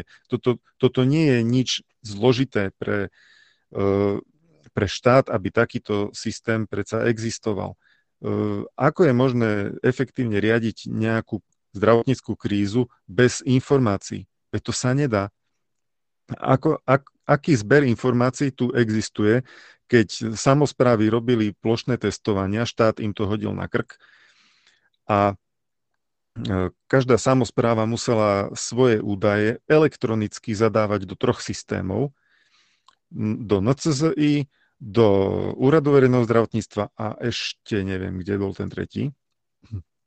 To znamená, že štát tie údaje dostal v nedeľu večer na zlatom podnose, priamo v digitálnej forme, a vláda do štvrtku spočítavala tie, tie údaje, že aké sú vlastne výsledky.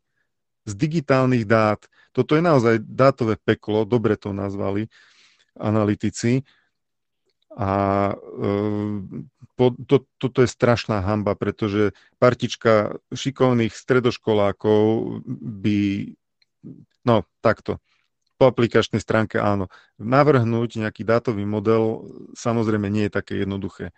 Ale toto je vec, ako vravím, ktorá sa mala riešiť od roku 2005, poťažne 2009. A ak nebola vyriešená vo februári 2020, tak to mala byť jedna z prvých vecí, ktoré, ktoré sa mali vyriešiť. V apríli, teda v marci, v apríli už e, mal byť informačný systém v špičkovom stave a plne e, operatívny. Veď predsa na začiatku pandémie sa e, objavili také prognozy, že na Slovensku zomrie pol milióna ľudí. Čiže ten informačný systém, my sme nevedeli, že ako, ako sa bude vyvíjať tá pandémia, ako nám bude stúpať chorobnosť, umrtnosť, ako budú zaplnené kapacity nemocníc. Boli tam dosť katastrofické prognózy, že dôjde k absolútnemu zahlteniu zdravotného systému.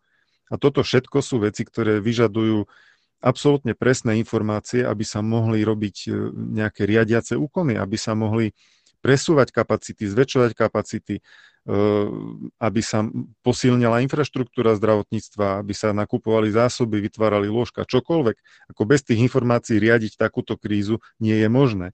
A kde, kde spia uh, tieto inštitúcie, ako je NCZI, s týmito informačnými systémami, ale, alebo ak to nie je NCZI, ak, ak nie NCZI sedí na tom pramení ako tá žaba, tak potom čo sa deje s tými dátami? Prečo to vláda vyhodnocuje 4 dní dáta, ktoré dostala v digitálnej podobe. E, vymýšľajú si tam niečo, alebo čo s nimi robia? Ja to nechápem, ja som informatik, nechápem to. No vieš, to losovanie z osudia pre každý okres trvá nejakú dobu, vieš, takže... Okresom máme koľko? 80? 70? 79. 79. Ja ti vylosujem za 15 minút 79 čísel. OK, tak nič, tak si ma zrušil, OK. Údajne tie, údajne tie dáta zhrňali z troch zdrojov na vláde. Prečo? Ja nechápem prečo. Máme Národné centrum zdravotníckých informácií. Tak keď už máme ten núdzový stav, tak ho využijem na to, že schválim legislatívu, e, prikážem všetkým, nech tie dáta posielajú do jedného, jedného e, úradu, do NCZI, ktoré už podľa názvu je tým centrom, kde sa majú e, koncentrovať zdravotnícke informácie. Nech sa to zbiera tam, RUVZ nech si to tiež berie odtiaľ nie je možné pracovať s viacerými zdrojmi dát. Teda je to možné, ale výsledky sú potom katastrofálne. A tým pádom spočítavajú 4 dní data, ktoré dostali v digitálnej podobe a dostali ich trojmo, každá inštitúcia. Možno, že v tom je ten problém, že každá inštitúcia ich potom vykazuje a niektoré duplicitne, ale je to absolútna neschopnosť v oblasti informatiky. Tak, takýmto spôsobom riešiť dáta. No ja si dovolím prečítať teda, že čo všetko výtkol Richard Kolár teda. Takže citujem ho. Citujem Richarda Kolára. Chýbajú nám absolútne kľúčové dáta, aby sme vedeli vyhodnotiť aj efekt našich opatrení, aj to, v akom momentálne epidemickom stave sme. Netušíme, koľko ľudí prichádza do nemocníc ako noví pacienti, netušíme, koľko ich odchádza. Nevieme teda posúdiť, čo vlastne spôsobuje nárast počtu hospitalizácií, ktorý pozorujeme. Nevieme to ani o plúcnych ventiláciách, pretože ani tam, nie, e, ani tam tie čísla, ktoré existujú, nesedia. Keď spočítate príchody a odchody, nedostanete ten počet, ktorý máme momentálne. Nepoznáme vek hospitalizovaných, nevieme všeobecne, čo sa deje. Nevieme, koľko nozokomiálnych, teda tých nemocničných infekcií, ktoré si človek nedonesie do nemocnice, ale chytí to v nemocnici. V nemocniciach vzniká. Nevieme, koľkí pacienti sú prekladaní v, ne- v nemocniciach z necovidových na covidové oddelenia. Nepoznáme štruktúru testov, ktoré robíme. Nevieme, koľké z nich uh, boli vykonané ako zdravotná indikácia v nemocniciach, koľko bola epidemiologická, to znamená, že indikácia, to znamená, že boli indikovaní na test epidemiológmi alebo koľko bolo samo indikovaných. Nevieme, koľko testov bolo iba screeningových. Nevieme, koľko testov sa robí v nemocniciach a nevieme, aké majú výsledky. Nemáme informácie o trasovaní. Nevieme presne, koľko ľudí bolo presne vytrasovaných a koľky boli potom indikovaní ako pozitívni. A skôr asi vyhodnotení ako pozitívni. OK. Nevieme, koľko z tých trasovaných skončilo v nemocniciach. Nevieme, akú efektivitu má naše trasovanie. Nevieme, kde je problém. Nevieme ani o nových variantoch. Máme na to, samozr- e, máme na to zrejme najlepšie testy v Európe, ako jediná krajina na britskú mutáciu. No, tam by som polemizoval o tom, či sú najlepšie, ale dobre. Ale stále nevieme, ako sa vyvíjala jej prevalencia, teda tejto mutácie, v slovenských vzorkách v januári. Preskúmali sme vzorku v jeden deň, ale netušíme, ako to prebiehalo v čase. Napriek tomu, že prísľuby alebo záujem toto urobiť už boli, stále tieto dáta nemáme a nevieme o tom nič. Z regionálnych úradov verejného zdravotníctva sme sa stále nedozvedeli, kde sa nakazujú slovenskí občania. Nevieme, či je bezpečné ísť do obchodu, nevieme, či je bezpečné cestovať MHD. Nevieme, kde sa koľko ľudí infikovalo a takéto čísla nevykazujeme. Nedozvedeli sme sa ani, ako dopadlo otvorenie škôl minulý týždeň, koľké boli zatvorené. Nevieme, koľko ľudí prechádzalo cez hraničné priechody, z ktorých krajín prichádzajú, koľko z nich je pozitívnych a hospitalizovaných. Pri testoch, ktoré sa navrhujú ministerstvom školstva, nevieme, ako boli validované, aké majú parametre. Vieme, že sa nakupujú nejaké testy, ale netušíme, ako budú vyzerať. Keď aplikujeme COVID automat, netušíme, ako sú vyhodnocované parametre, ktoré zbierame. Nevieme incidenciu posúdiť, pretože sčítané sú počty PCR testov a antigenových testov. PCR testy sú vykazované podľa trvalého bydliska pozitívnych, antigenové testy podľa miesta testovania. Netušíme, ako to je s hospitalizáciami.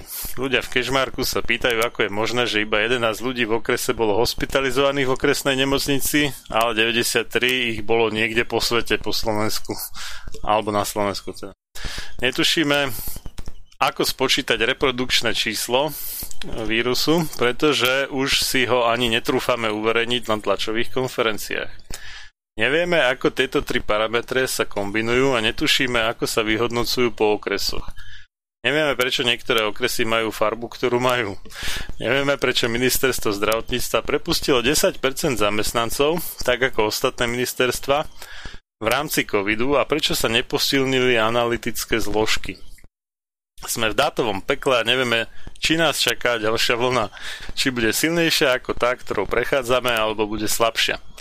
Nevieme, či nás čaká to isté ako v Českej republike, v Chebe, kde už 4% obyvateľov zomrelo za posledných 5 týždňov. Možno to čaká aj Slovensko. Nevieme, vôbec nevieme, čo sa deje.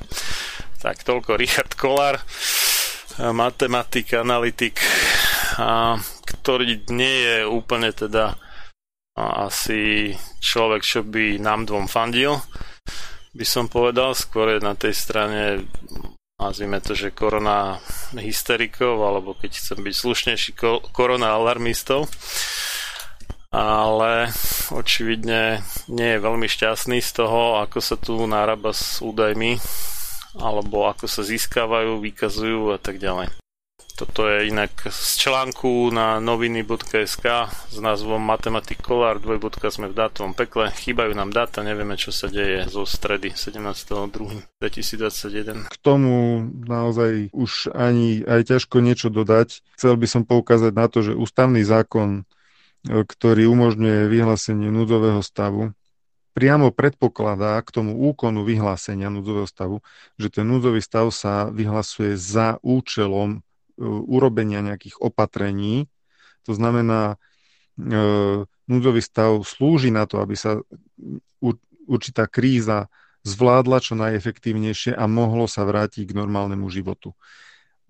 Môžeme skonštatovať, že núdzový stav, ako, ako prebieha na Slovensku, neslúži konkrétnym účelom, ani nemôže. Pri tomto datovom pekle nemôže, pretože akékoľvek opatrenia sa robia, nedajú sa vyhodnotiť. Ako sa, ako sa potom môžu stanoviť e, korekcie opatrení alebo nové opatrenia, keď nevieme vyhodnotiť dopad tých predošlých. Čiže tu, tu je vlastne, povedal by som, nemožné uh, účinne riadiť tento núdzový stav.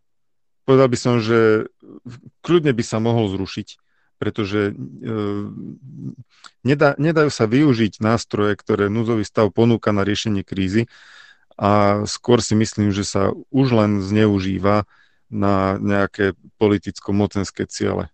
To je môj názor. No ja by som si napríklad predstavoval, že keď je núdzový stav, takže by sa možno nejaké zásoby nejakých liekov mohli kvázi akože zábať alebo znárodniť, aby boli dostupné ľuďom, aby sa nemohli, neviem, tých distribútorí šeftovať v tom zmysle, že predám tomu, kto dá viacej, hoci by aj bol zo zahraničia.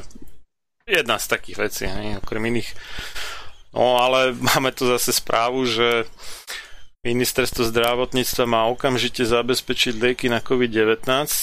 Vyzývajú ambulantní lekári, konkrétne teda zväz ambulantných poskytovateľov, ktorý upozorňuje na ala- aktuálny alarmujúci stav liečby pacientov s koronavírusom, že oni aj predpíšu, aj ivermectin, izoprinozín a nejaké ďalšie veci, no ale skrátka v lekárni tie leky nie sú, takže smola. Takže pacient môže, zdá sa, že kľudne zomrieť. A nie je to také, že by uh, sa nedali zohnať tie lieky, lebo však keby, ja neviem, Ivermectin dovezli z Indie, tam je za smiešnú cenu skutočne pre 5 ľudí, teda 20 tabletiek a ten jeden človek na najvyš 4 tabletky spotrebuje, a tak e, to 20 tabletkové balenie je za 2,62 eur v prepočte. I to je, to je trápne úplne proti cene Remdesiviru, ktorý je teda tých 2100 eur na jedného človeka tak e, to vidíme, že to máme nejakých 5000 krát lacnejšiu ležbu, alebo no, 4000 krát. V Egypte je údajne ten Ivermectin ešte lacnejší. 80 centov, ale to myslím, že to je tých 80 centov na jedného, že to nie je na 5 ľudí. OK, každopádne to, to nie sú peniaze, ktoré by predstavovali problém, keď sme tu nakúpili už za 100 milióny e, nosohltanové antigenové testy, ktoré nikoho ešte nevyliečili. A presne na, na toto by mal slúžiť núdzový stav, keď už je, aby sa dali zabezpečiť efektívne takéto veci. Presne ako hovoríš. Čiže keby sme chceli Ivermectin pre 5 miliónov ľudí, tak to bolo vlastne milión týchto balení cena nákupu, dobre, dovoz niečo stojí, OK, ale až tak by to asi nenavýšilo tú cenu. Cena toho nákupu by bola 2,62 milióna eur. No, a to, keď si zoberieš, že za 2,62 milióna eur máš možno 500 tisíc testov, ktoré nikoho nevyliečia, a ešte sú také niektoré, že by Igor ani psa nedalo testovať nimi, takže a toto je ozaj, že sa človek chytá za hlavu. Takže ako vravím, tie nástroje, ktoré núdzový stav ponúka na riešenie krízy, sa nevyužívajú na riešenie krízy. Lebo keď, keď už, keby bol nejaký obrovský problém s distribúciou alebo čím, tak e, predsa diplomati môžu v Indii zabezpečiť nákup. India je veľká krajina. Milión balení by ne, im ne, nerobil problém. Vládny špeciál môže zlietnúť a e, na druhý deň ráno dovezie milión balení Invermectinu z Indie. Keď už sme taká vyspelá európska krajina, a nedokážeme si ho vyrobiť. Teda vlastne dokážeme, ale len pre zvieratá lebo som čítal, že sa Ivermectin vyrába na Slovensku, ale len pre veterinárne účely. Takže toto sa nedá zariadiť v rámci núdzového stavu, aby výrobca e, presmeroval na chvíľu výrobu a, alebo udeliť e, nejaké núdzové schválenie takémuto prípravku, keď je taký núdzový stav, teda vychádzam z toho, že je núdzový stav. Takže nič, nič z toho z tých možností, ktoré to ponúka na to, aby sa zabezpečila účinná liečba, sa nerobí.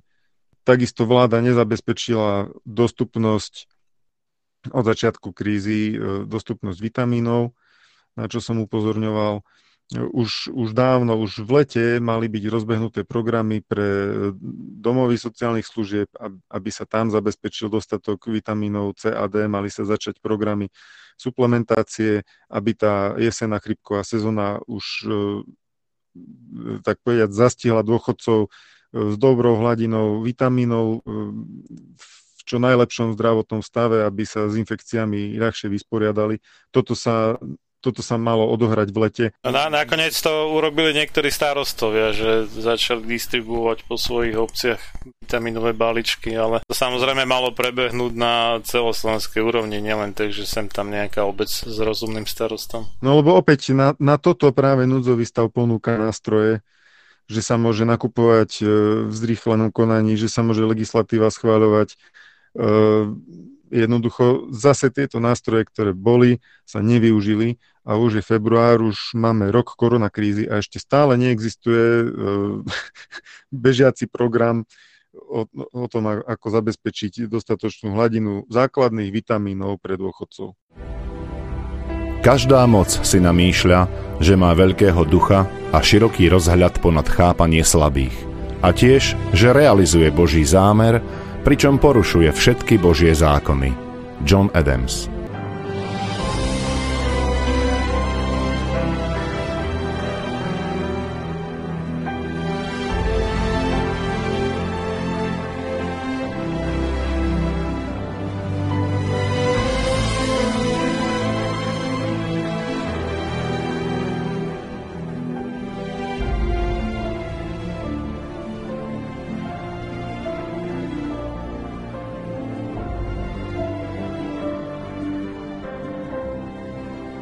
Počúvate Slobodný vysielač.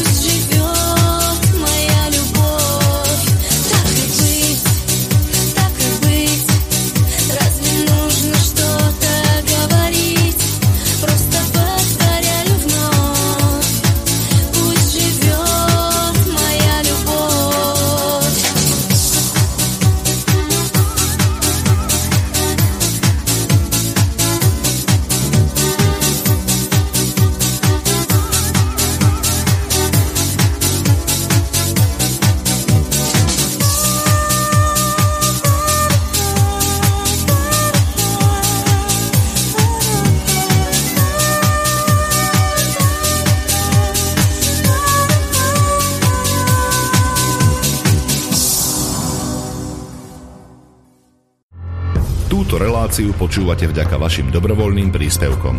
Ďakujeme za vašu podporu. Počúvate slobodný vysielač.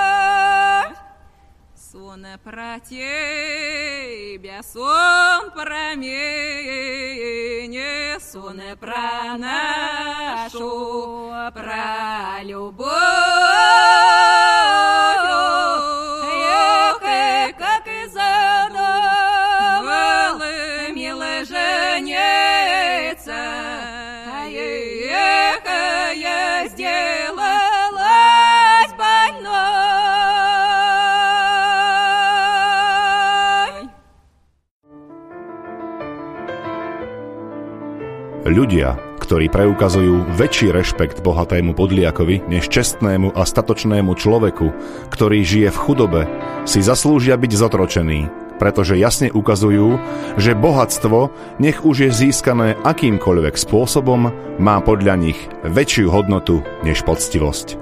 John Hancock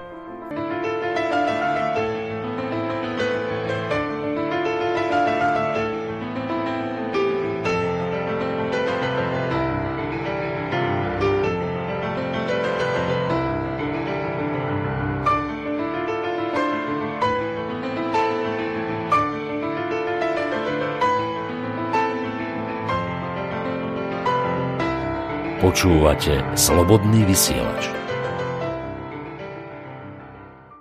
Tie také čachre máchre ohľadne obmedzovania ľudských práv a neodôvodneného v podstate v súvislosti s tzv. pandémiou sa konečne z nej páčili aj ombudsmanke, teda verejnej ochrankyni práv, takže sa obratila na ústavný súd so žiadosťou o preskúmanie ústavnosti niektorých tých tzv. protiepidemických opatrení.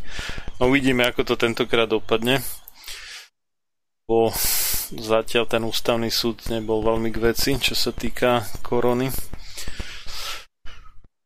No to by asi stačilo ako správy z domova.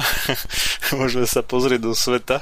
Izrael, taká obľúbená krajina v našich končinách, je vraj nadšený z účinnosti vakcíny od Pfizeru. Predseda vlády Benjamin Netanyahu vyťahol nejaké čísla z rukava, že za posledný mesiac vraj spomedzi tých, čo zomreli, len 3% že boli očkované, že 97% bolo neočkovaných. No to na prvé počutie znie tak zaujímavo, ale keď si tak zoberieme, že koľko reálne mohlo byť očkovaných v tom januári 2021, tak eh, v skutočnosti ich zase tak veľa očkovaných nemohlo byť. Momentálne je Izrael niekde na nejakých 40% populácie, že dostalo prvú dávku a 28% druhú dávku. Takže je síce pekné ako tvrdiť, že, že druhá väčšina mŕtvych boli neočkovaní, ale ani nemohli byť očkovaní. V podstate väčšina z nich. Čiže keď uh, máme zaočkované malé percent, a to, takto pozor, to je, tie percenta zaočkovaných sú, myslím, to je asi údaj 3 dní starý, to sa netýka konca januára a už vôbec sa to netýka začiatku januára. Po očkovaním začali v Izraeli 20. decembra. Čiže to mali do začiatku januára iba nejakých 11 dní. No, takže je to také dosť manipulatívne tvrdenie toto, ktoré ako keby chcelo podným spôsobom náhrať niečo v prospech toho očkovania. Hoci, keď sa ale pozrieme na tie výkazované oficiálne čísla, aké má Izrael, tak to nevyzerá nejak veľmi rúžovo. A pomaličky sa to za ostatných niekoľko dní už trošku obracia, ale mali tam prekvapivo práve od toho 20. decembra, kedy začali masovo očkovať, obrovský zvrat k horšiemu vlastne. Čiže oni si držali nejakú úroveň pomerne stabilnú toho nárastu nových prípadov aj umrtí. myslím, že niekedy od, od oktobra približne ale potom sa to práve v deň, keď začali masívne očkovať, sa to zvrtlo a začalo to dramaticky rásť a stále je to oveľa horšie, než predtým, ako začali masívne očkovať. Takže mne to nepripada tak, že by si s tým očkovaním nejak extrémne pomohli, skôr mi to vidie, že naopak. Aj keď môže to byť iba nejaká blbá zhoda okolností, že, sa to, že to s tým očkovaním nesúvisí, ten obrad, ale nebol by som si tým až taký úplne istý. A to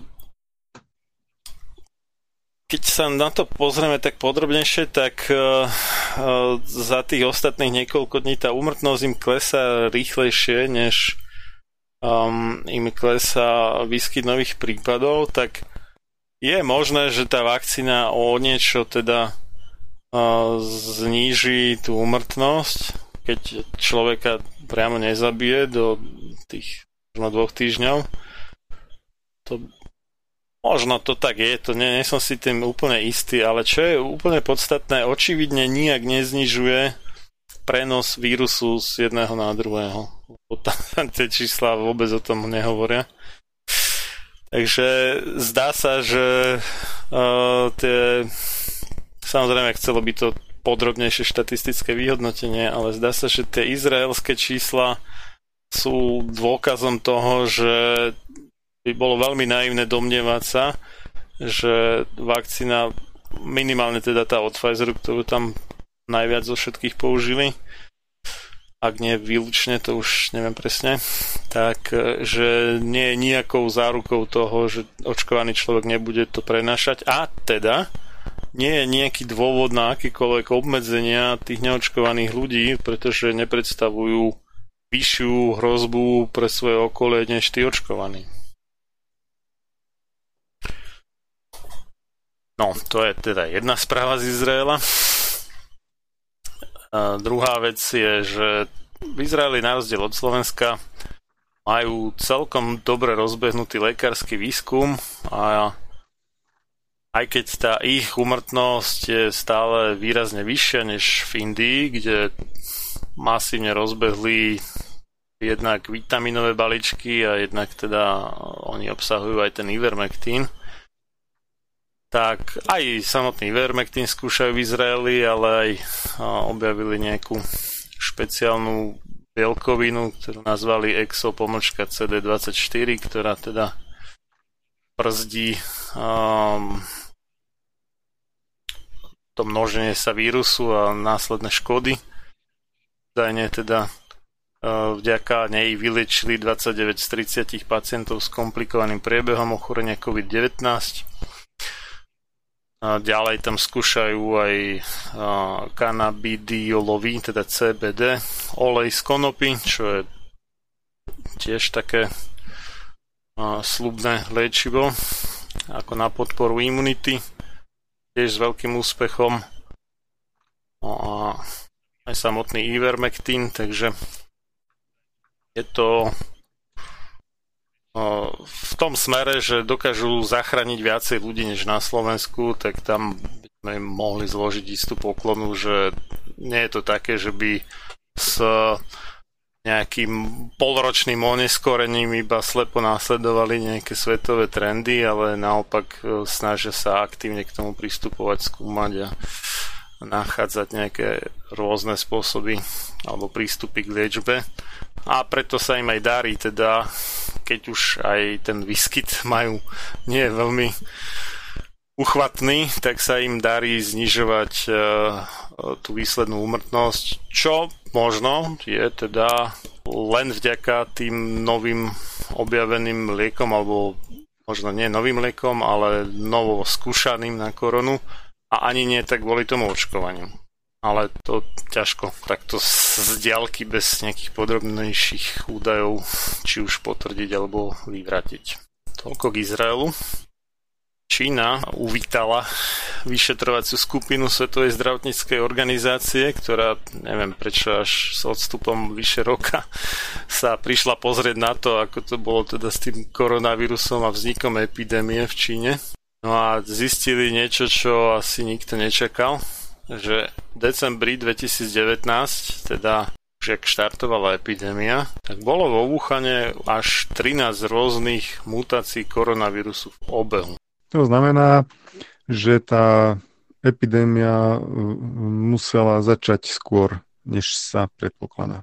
No, jedna možnosť, taká tá menej konšpiračná je, že samozrejme tie mutácie nejaký čas to plus minus trvá, kým sa vytvoria, takže ono to začalo už skore a otázka je, že či vo Wuhane, či to nebolo iba importované do Wuhanu z, z nejakej inej krajiny, napríklad Taliansko. Ako špiračnejšia by bola v súlade s e, teóriou doktorky Pekovej, že vlastne už tie kmene boli tak vypustené alebo uniknuté tejto pestrosti. A, áno, že nešťastnou náhodou z toho labáku uniklo toho viac naraz, nielen jeden, rovno 13 možno. Tak to je naozaj vysoko pravdepodobné.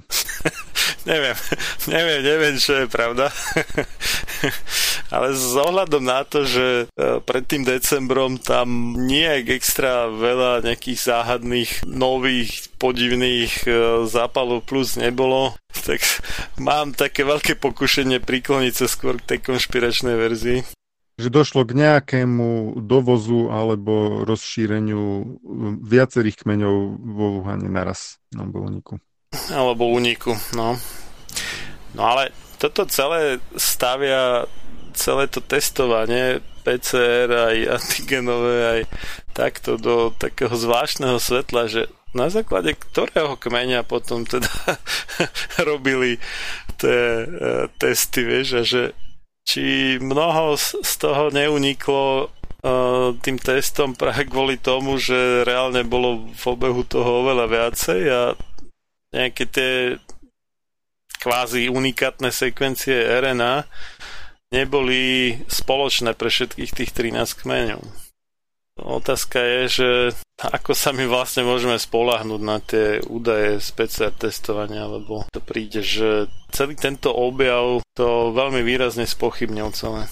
Áno a e, ďalšia zaujímavosť z tohto vyšetrovania je, že vlastne doteraz sa nepodarilo e, výskumníkom z VHO objaviť zdroj koronavírusu u žiadneho zvieraťa, čo opäť e, zatiaľ nedáva vlastne žiadne dôkazy tej štandardnej argumentačnej línii, e, teda, že došlo k náhodnému prenosu vírusu z nejakého zvieraťa na človeka, lebo napriek všetkému tomu vyšetrovaniu sa nenašlo zatiaľ žiadne zviera, ktoré by takýto vírus v sebe malo. No a on je vlastne najviac podobný tomu starému SARSu z 2002-2003 a dokonca aj tie antigenové testy v príbalom letáku uvádzajú, že nie len ten to nový SARS-CoV-2, ale aj ten starý 17-18 ročný uh, SARS-CoV-1 uh, dá pozitívny výsledok na antigenovom teste. Čiže až tak veľmi je podobný, že aj tie testy nevedia medzi nimi rozlišiť v zásade. Čiže ak sa najviac podobá tomu starému SARSu, a nikde u zvierat ho nemáme, nič, čo by bolo viacej podobnejšie tomuto novému koronavírusu, no tak to vyzerá, že to je iba nejaký laboratórny derivát toho starého SARSu, zdá sa. Ktorý je menej nebezpečný zrejme, ale zase na druhú stranu sa viacej šíri. Ešte bola jedna zaujímav, jeden zaujímavý detail e, nastal pri tomto vyšetrovaní, že síce mainstreamové médiá tvrdili, že tá verzia o laboratórnom pôvode je už týmto vyšetrovaním vlastne vyvrátená, ale e, v skutočnosti člen vyšetrovacieho týmu povedal, že pracujú stále so všetkými možnosťami, že vo, vonkoncom nie, nepovažujú žiadnu z, nich za vylúčenú alebo, alebo už vlastne popretú pod, pod váhou dôkazov. Čiže oni ešte, ešte majú e, vo svojom e, repertoári aj tú variantu, že išlo o laboratórny únik. Tak pokiaľ nenašli žiadne zviera, ktoré by malo v sebe vírus podobnejší tomu tzv. novému koronavírusu, než je starý SARS, tak logicky to musia ako pripustiť, že to to sú také veci, jak s tými chýbajúcimi medzičlánkami vo vývojovej linii človeka, ktoré nejak dosť pochybňujú Darwinovú teóriu a podobne. Takže my si to síce môžeme myslieť, predpokladať a modelovať alebo čo, ale ak nemáme ten tvrdý dôkaz, tak je to pochybné takéto tvrdenie. Tak, môžeme sa dostať k správam o vakcínach jedna taká veľmi zaujímavá, že firma Merck Company, najväčší americký výrobca vakcín, zrušila vývoj svojich vakcín proti COVID-19, lebo zistila, že síce údajne sú pomerne bezpečné, ale imunita po nich je oveľa slabšia než imunita po prekonaní ochorenia. No a tak sa Merck teda ďalej sústredí už iba na vývoj liečiv na COVID-19 a na vakcíny sa vykašľal. Celkom prekvapivé. A zaujalo ma tam na tom ozaj to, že, že priznali, čo neradi priznávajú výrobcové vakcín, ale priznali ten fakt, že prekonanie ochorenia dáva výrazne lepšiu imunitu než očkovanie. No, e, pritom ešte tam je odkaz na článok e, z denníka Politico, e, ktorý zachytil diskusiu v Nemecku o tom, že vakcína Oxford AstraZeneca je u seniorov málo účinná čo potom zase AstraZeneca mm, tvrdo popierala a bola okolo toho nejaká diskusia, ktorá e, kto vie, akým spôsobom nakoniec dopadne pre túto vakcínu, lebo vyzerá, že sa v Nemecku e, znepokojivý počet zdravotníkov nezúčastňuje očkovania napriek tomu, že boli na ne prihlásení. Údajne v Minsteri až 30% zdravotníkov neprišlo na svoj očkovací termín. No toto je taká stratégia v Izraeli, lebo v Izraeli sú nešťastní, že iba 40% ľudí majú zaočkovaných a teda 28 aj s druhou dávkou, tak už vymýšľajú, ako ešte riešiť, aby sa ostatní dali zaočkovať a padajú také všelijaké drsné nápady, ako že by sa zverejnili mená ako na nejakom zozname hanby alebo čo, tých, čo sa nedajú zaočkovať a všelijaké iné obmedzenia im plánujú, ako že by mali chodiť v skafandroch na verejnosti a podobné somariny. No a sú tam samozrejme tiež aj v Izraeli také skupiny, ktoré bojujú proti očkovaniu a oni vymysleli takú stratégiu, že ak ide teda o tie vakcíny proti Pfizeru, teda od Pfizeru proti korone, tak oni majú teda tú skladovaciu teplotu a po tom rozmiešaní, roz, roztopení a rozmiešaní s vodou vlastne nejakých 5 hodín iba vydržia a potom ich musia vyhodiť tak vymysleli takú stratégiu títo izraelskí antivaxery, že sa ľudia majú hromadne nahlásiť e, na to očkovanie a potom tesne ako predtým zrušiť ten termín a oni už budú mať teda rozrobených veľa tých vakcín, ktoré budú následne musieť vyhodiť a tým pádom sa znehodnotia. Takže takéto sabotážne triky. Tak to sú riadni partizáni toto. Pobavilo, že aké sú vynachádzaví skutočne. Ako tento spôsob útoku je logický, dal sa predpokladať, ale tak my sme naozaj veľmi slabý odvar antivakcinačného hnutia. Nič takéto sme ani nenavrhli, ani neorganizovali na Slovensku, lebo my zase rešpektujeme tú, tú slobodnú voľbu aj tých, čo sa očkujú, lebo keď už sa raz niekto rozhodol e, a je to slobodné rozhodnutie, tak nech sa očkuje, je to jeho vec.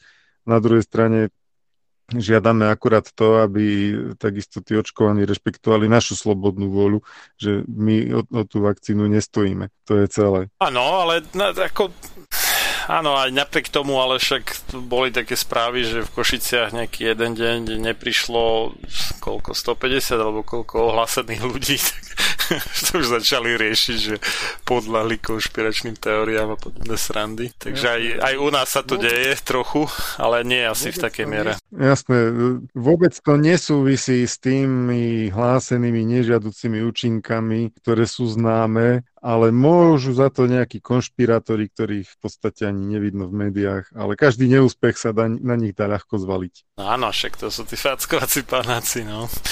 Ale vidíme pri vakcínach, že nám nejak moc nefungujú na tie nové mutácie. Na rozdiel od Ivermectinu, to treba počiarknúť, lebo Ivermectin funguje tak, že blokuje vstup um, tej genetickej informácie do bunkového jadra, lebo tam prebieha taká nejaká reakcia uh, enzymu uh, integráza s uh, importínom a on ten ivermectin to nejak zablokuje a nemožní v podstate týmto pádom replikáciu vírusu, čiže to množenie.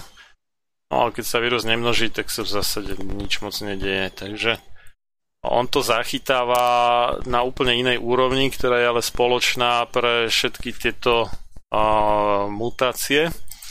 A um, čo nemožno povedať vlastne o tvorbe protilátok a týchto záležitostí, ktoré sú špecifické pre jednotlivé mutácie. Že, aj keď samozrejme môžu byť také mutácie, že zmenia niečo čo nie je predmetom záujmu tých protilátok, tak tam môžu, môže fungovať tá vakcína na neviem koľko rôznych mutácií naraz. Ale ak už sa zmení povedzme ten spike proteín nejak výraznejšie, tak už tie staré protilátky moc fungovať nebudú. No a toto už zistili viacerí, si skúšali, obzvlášť teda ten juhoafrický variant je taký záľudný v tomto smere, že na tie vakcíny moc nezaberajú, takže firma Moderna už pripravuje nejakú pozmenenú vakcínu, ktorá by mala reagovať aj na ten, ten nový kmeň alebo kmene.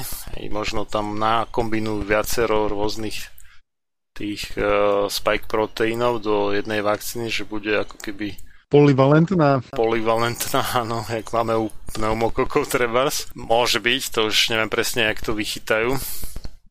Po, podobne teda tu neuspokojivú účinnosť zistili aj iné firmy. Johnson Johnson, tá ešte teda nebola registrovaná, ale sa pripravuje. No a AstraZeneca pohorela úplne na celej čiare, takže tam v Juhoafrickej republike ju úplne stopli nie kvôli až tak nebezpečnosti, ale kvôli neúčinnosti na ten tamojší e, mimoriadne rozšírený kmeň.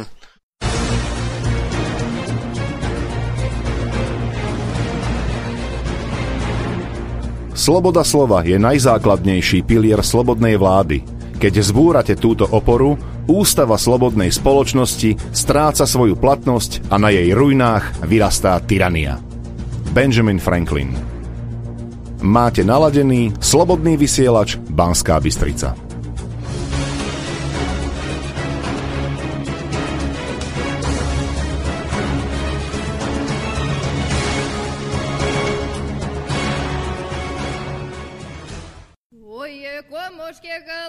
Голубушки мои, сестрицы поранюшки.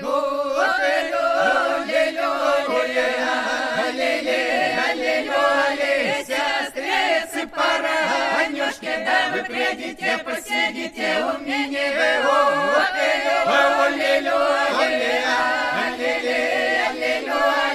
вы придите, посидите у меня, подумайте, побалакайте,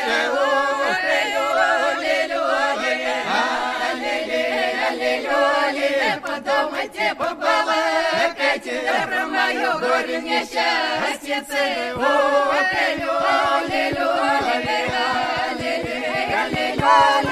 мое горе несчастье, про мое горе oh, hey, oh,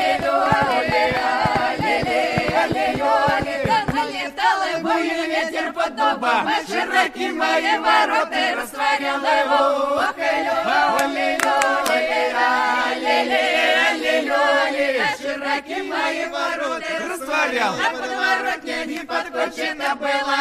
Алілю, алілю, алілю, алілю, алілю. На подворотні не подкочена була. Сіра водиться з двора,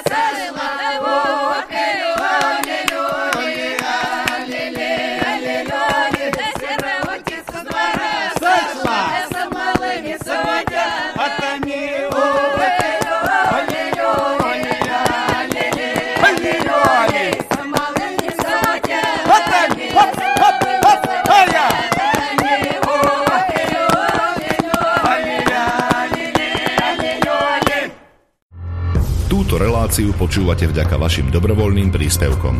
Ďakujeme za vašu podporu. Počúvate slobodný vysielač.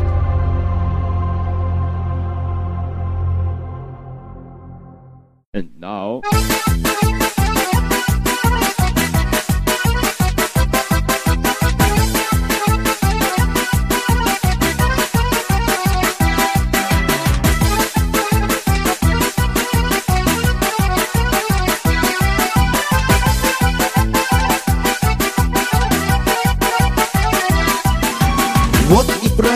подоспел, на столе все на ладу.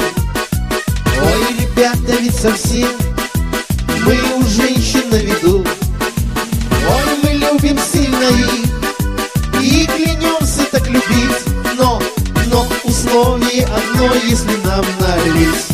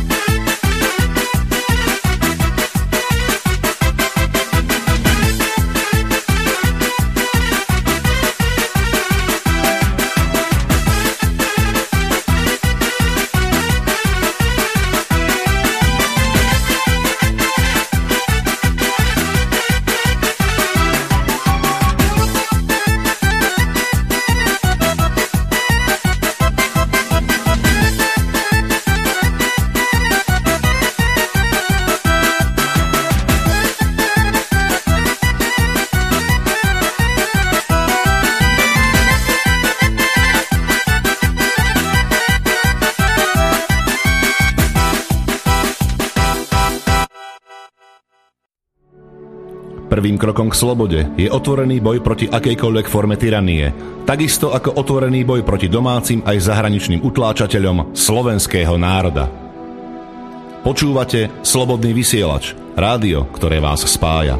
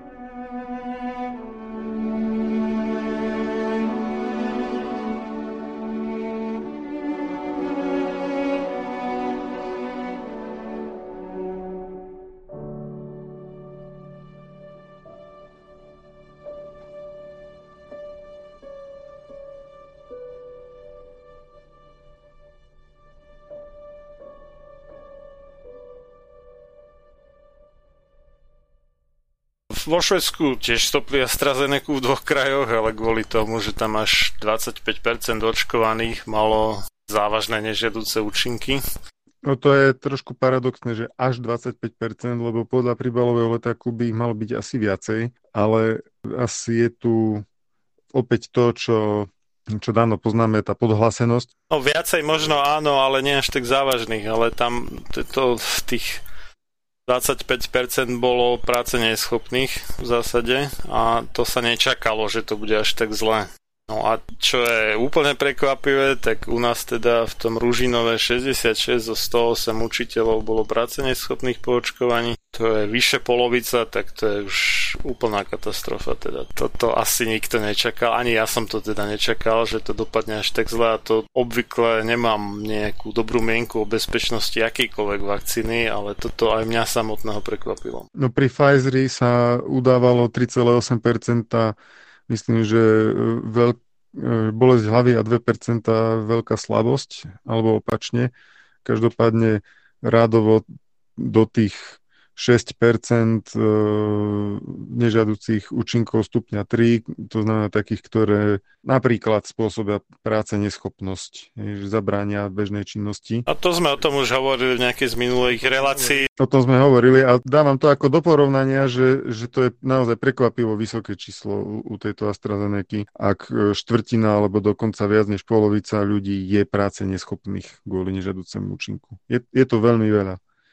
Lebo sú aj nežiaduce účinky, ktoré sú síce nepríjemné, ale človek predsa len ako tak fungovať môže. E, napríklad nejaká obmedzená bolesť ramena, alebo nie príliš vysoká teplota, alebo nejaká malatnosť. E, to si viem predstaviť, že sú veci, ktoré by tí učiteľe až tak neriešili a možno by sa e, aj prinútili pracovať, ale e, naozaj tie správy od tých učiteľov, čo si aj na Facebooku vymieňali, boli také, že naozaj sa nevedeli postaviť z postele alebo, alebo ukrutná bolesť ramena a, alebo vysoká horúčka a, a podobné veci. A tam potom prišli vhod tí nezodpovední neočkovaní, ktorí potom za niektorých zaskakovali. Počiarkujem, že nezodpovedný, neočkovaný. V úvodzovkách nezodpovedný, áno. Vráťme sa ešte k, t- k, t- k tomu juhoafrickému variantu. Mne tam prípada zaujímavá tá informácia o tej účinnosti v tom zmysle, že uh, oni to skúmali na vzorke krvi od očkovaných ľudí a aká je schopnosť neutralizácie vírusu. A zistili, že je len tretinová uh, v porovnaní s tými predošlými variantami COVID-19, teda e, nového koronavírusu, pardon. A čiže tá juhoafrická varianta mal e, že protilátky vybudené očkovaním majú len tretinovú účinnosť vo, voči tejto juhoafrickej variante. To ale treba dať do kontextu, že my vlastne nevieme, aká hladina je tzv. ochrana. To zatiaľ nie je stanovené. Čiže vlastne nie je ešte celkom jasné, čo toto zistenie znamená. Určite to znamená kratšiu účinnosť vakcíny. To, to si môžeme povedať, lebo teda ak sa účinnosť vakcíny odvíja od hladiny protilátok, tak je logické, že keď tá hladina protilátok časom klesá, tak pri tejto variante vírusu o mnoho skôr nastane stav, keď už tá hladina nebude dostatočná. E, ale pravda je taká, že zatiaľ nie je stanovená ochranná hladina protilátok a e, ja osobne som celkom zvedavý, či vôbec niekedy bude stanovená a či vôbec existuje, lebo protilátky síce môžu pomôcť e, v rýchlejšom zvládnutí infekcie. E, chorý človek si ich vytvorí na to, aby, aby vlastne pomohli imunitnému systému zvládnuť infekciu, ale to, či samotné protilátky alebo ich hladina v krvi stačí na to, aby odvrátili infekciu, alebo sú tam potrebné ešte ďalšie zložky imunity v, v nejakej významnej miere, tak toto podľa mňa ešte budú veľmi zaujímavé výskumy, ktoré nás čakajú a ktoré, ktoré snať prídu, že nakoniec sa dozvieme, že či vôbec existuje ochrana hladina protilátok, alebo vlastne to, tá imunita voči ochoreniu závisí od iných faktorov, napríklad od tých cytotoxických T lymfocytov, alebo neviem od čoho ešte všetkého. Čo si o tom myslíš, Marian? No určite áno, tam sú špecifické voči tomu, ktorému vírusu nielen protilátky, ale aj niektoré iné ha, no, zložky imunity, konkrétne teda imunitné bunky alebo pocity, inak povedané.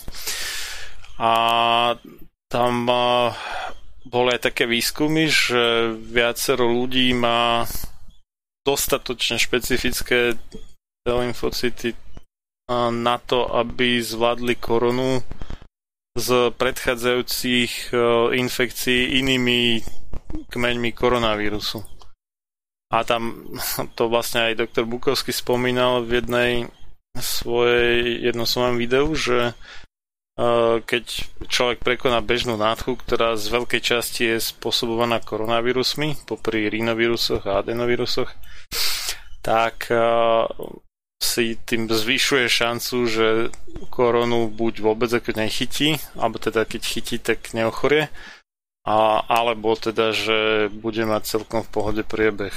Čiže ako, dá sa povedať, že bežná nádcha chráni pred uh, nejakým zlým vývinom alebo vôbec ochorením na koronu a tie protilátky za to zrejme až tak nemôžu, ale ako skôr tie uh, lymfocyty. No minimálne hladina protilátok e, asi nie je v tom až taká podstatná, lebo ona predsa len klesá relatívne rýchlo, e, radovo v rámci mesiacov tie aktuálne výskumy hovoria, že tak približne pol roka až 8 mesiacov trvá nejaká merateľná hladina protilátok e, proti novému koronavírusu, ale pritom, e, keď na tú imunitu voči ochoreniu e, vplýva predošle prekonanie nádchy niekedy v nejakom minulom období, to je určite dlhšie obdobie, než, e, než by trvala nejaká hladina protilátok. Inými slovami, u týchto ľudí, čo, čo prekonali kedysi nejaký koronavírus a vďaka tomu sú odolnejší voči tomuto novému, tak e, u nich by sme už asi nenašli hladinu protilátok ani proti tomu starému koronavírusu, ale napriek tomu to má efekt na tú imunitu, že zvládnu novú infekciu efektívnejšie. A myslím si, že E, takýmto spôsobom bude fungovať aj imunita voči novému koronavírusu ako taká, že aj keď tá hladina protilátok e, postupne klesá, lebo organizmus ne, nemá zmysel, aby produkoval stále protilátky proti niečomu, s čím sa nestretáva, ale keď sa s tým vírusom znovu stretne, tak e, dokáže veľmi rýchlo nastúpiť e, efektívna imunitná odozva, ktorá tú infekciu potlačí o mnoho rýchlejšie než u imunologicky naivného človeka, čiže takého, čo sa nestretol ešte s koronavírusom.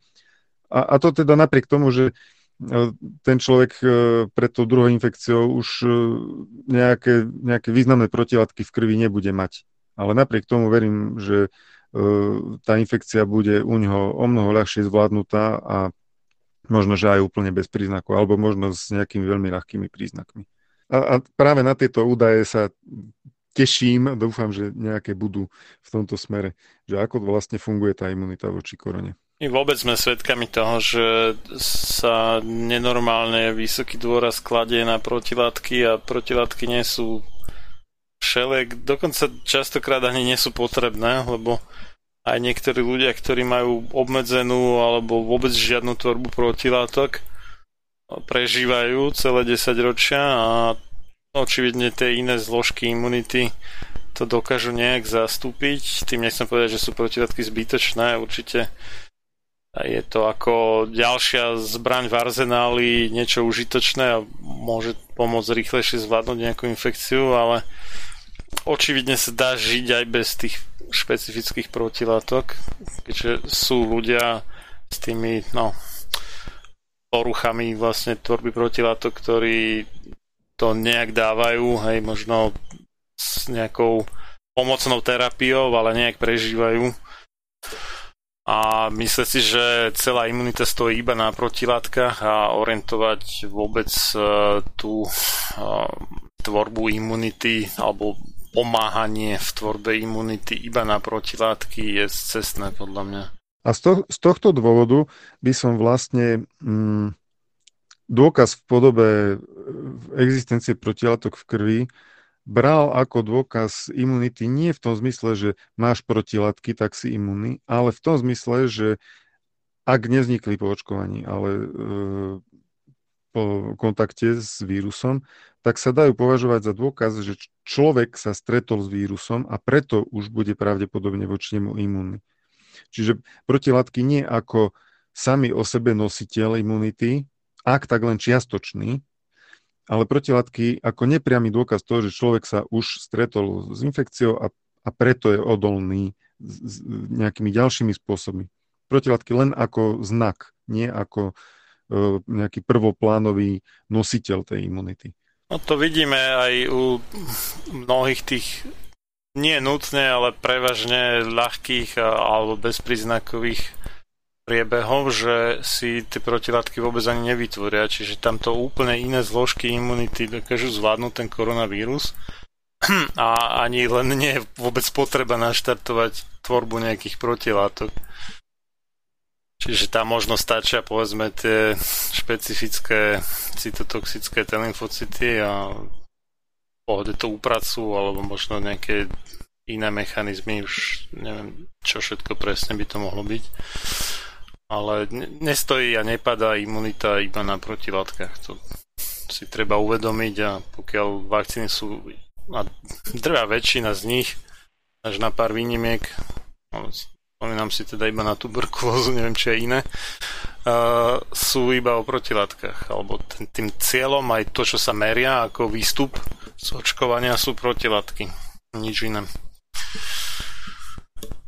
No, tak by sme sa mohli dostať teda k tým a v skutočnosti som zistil, že ani nie, že Číňanom.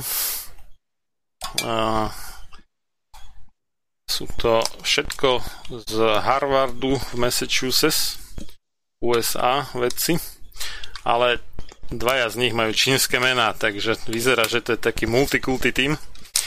No a si lámali hlavu nad tým, že ako je možné, že um, podaktorí, sem tam sa stane, nie je to každý, možno skôr výnimočne, ale podaktorí ľudia mali pozitívne PCR testy dlhé mesiace a človek by normálne čakal, že tak možno 3-4 týždne maximálne, kým sa všetko uprace, odstrania aj nejaké trosky vírusov dýchacích ciest a, a, je, a je po paráde a už nikto nenájde žiadnu PCR stopu, ale títo to mali teda dosť dlho, prekvapivo dlho. No a zistilo sa, že čo čert nechcel, tak v niektorých prípadoch ten a, koronavírus sa dokázal, teda tá jeho genetická informácia zapísať do DNA napadnutého človeka, čiže do jeho genómu. No a nejakým spôsobom teda sa uvoľňovali sekvencie RNA toho vírusu tak, že boli tí ľudia dlho pozitívni, v podstate falošne pozitívni, že už tu samotné vírusy tam neboli a chorobu zvládli, ale mali tam prekvapivo veľa vírusovej RNA. No a keď sa to dokázalo a musel k tomu byť teda nejaký pomocný nástroj, ktorý sa nazýva reverzná transkriptáza, ktorý z RNA vyrobí DNA, tá nejaký úsek teda, ten úsek DNA sa potom zapíše.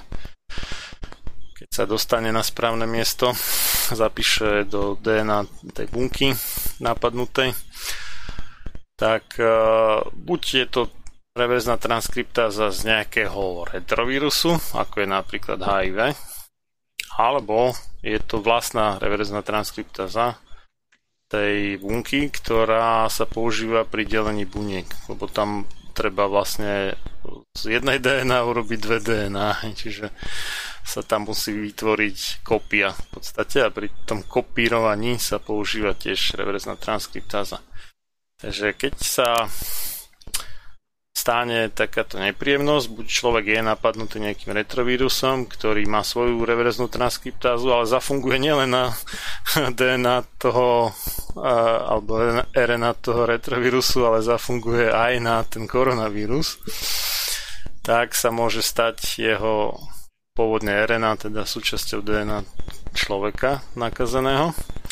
No a keď vieme, že toto je evidentne možné, tak je otázka, že či tie mRNA vakcíny tiež nemôžu spôsobiť to isté vo výsledku.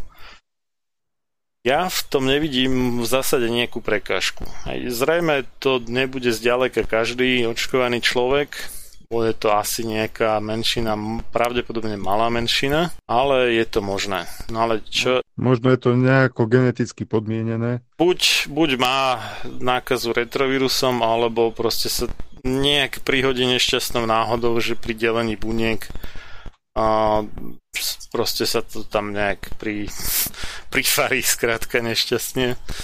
No a tak. A čo je ale iná sranda, že dobre, mRNA tam treba tú reverznú transkriptázu, ale keď máme ten genetický kód spike proteínu koronavírusu zapísaný v tom geneticky modifikovanom adenovíruse ako nosiči, čo je teda momentálne tá vakcína od AstraZeneca a a Sputnik V. A ešte myslím tá nejaká jedna čínska a ešte nejaká ďalšia, ktorá ešte nebola registrovaná. Teraz neviem, či Johnson Johnson, či ktorý to bol. Tak, e, alebo Novavax, no neviem, ne, nejaká z tých ešte zatiaľ neregistrovaných západných.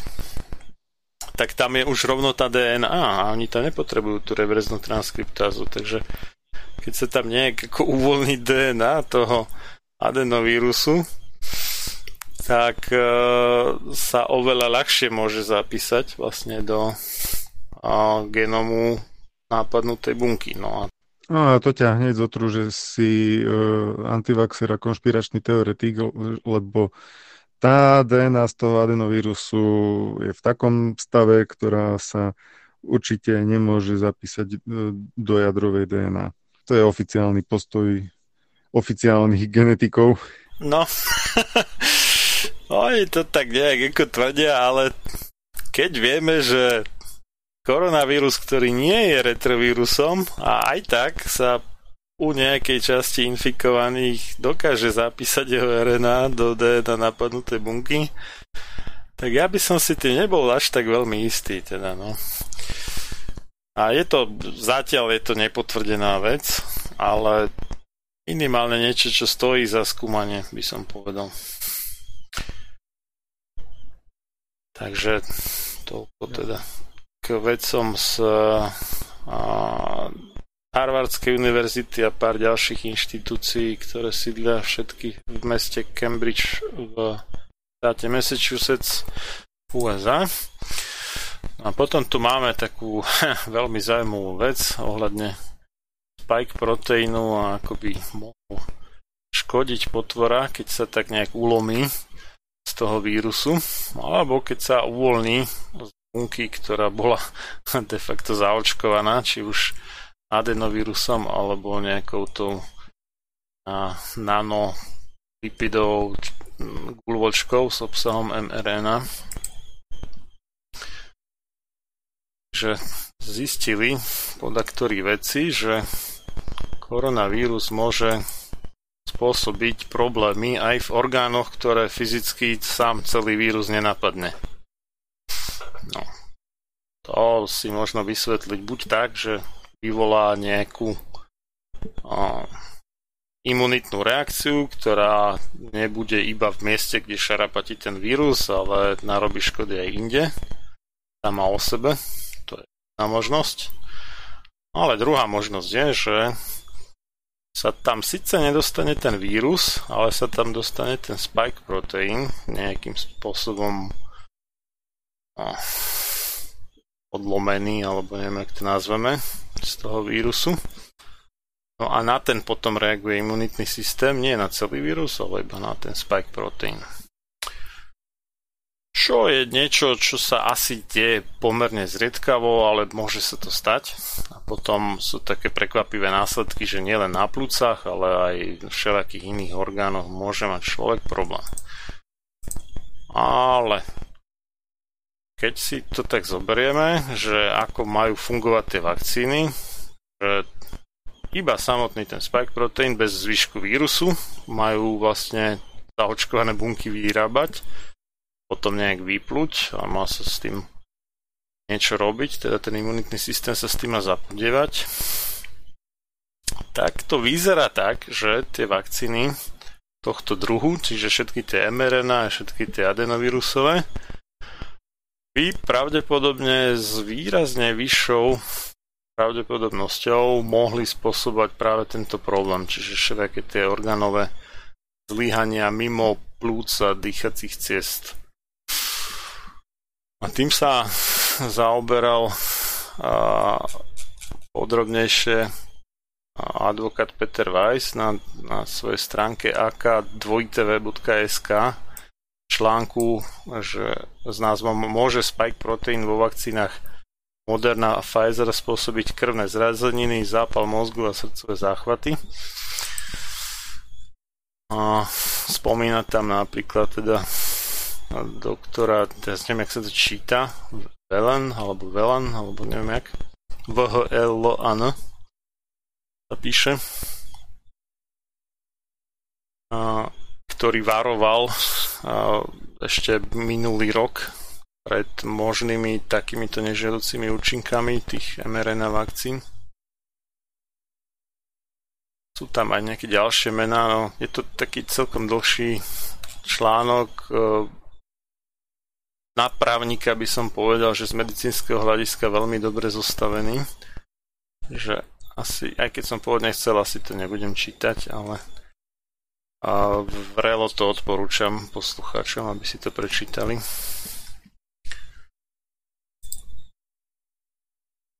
No, no a dosť kolovali nedávno také informácie o tom, že ten taký neblahý syndrom, alebo ak to nazvať, pod skratkou ADE, teda Antibody Dependent Enhancement, čiže na protilátkach závislé a, alebo založené zhoršenie choroby, čo je, teraz neviem, či to mám nazvať, že verzia alebo iné meno pre prvotný antigenový hriech.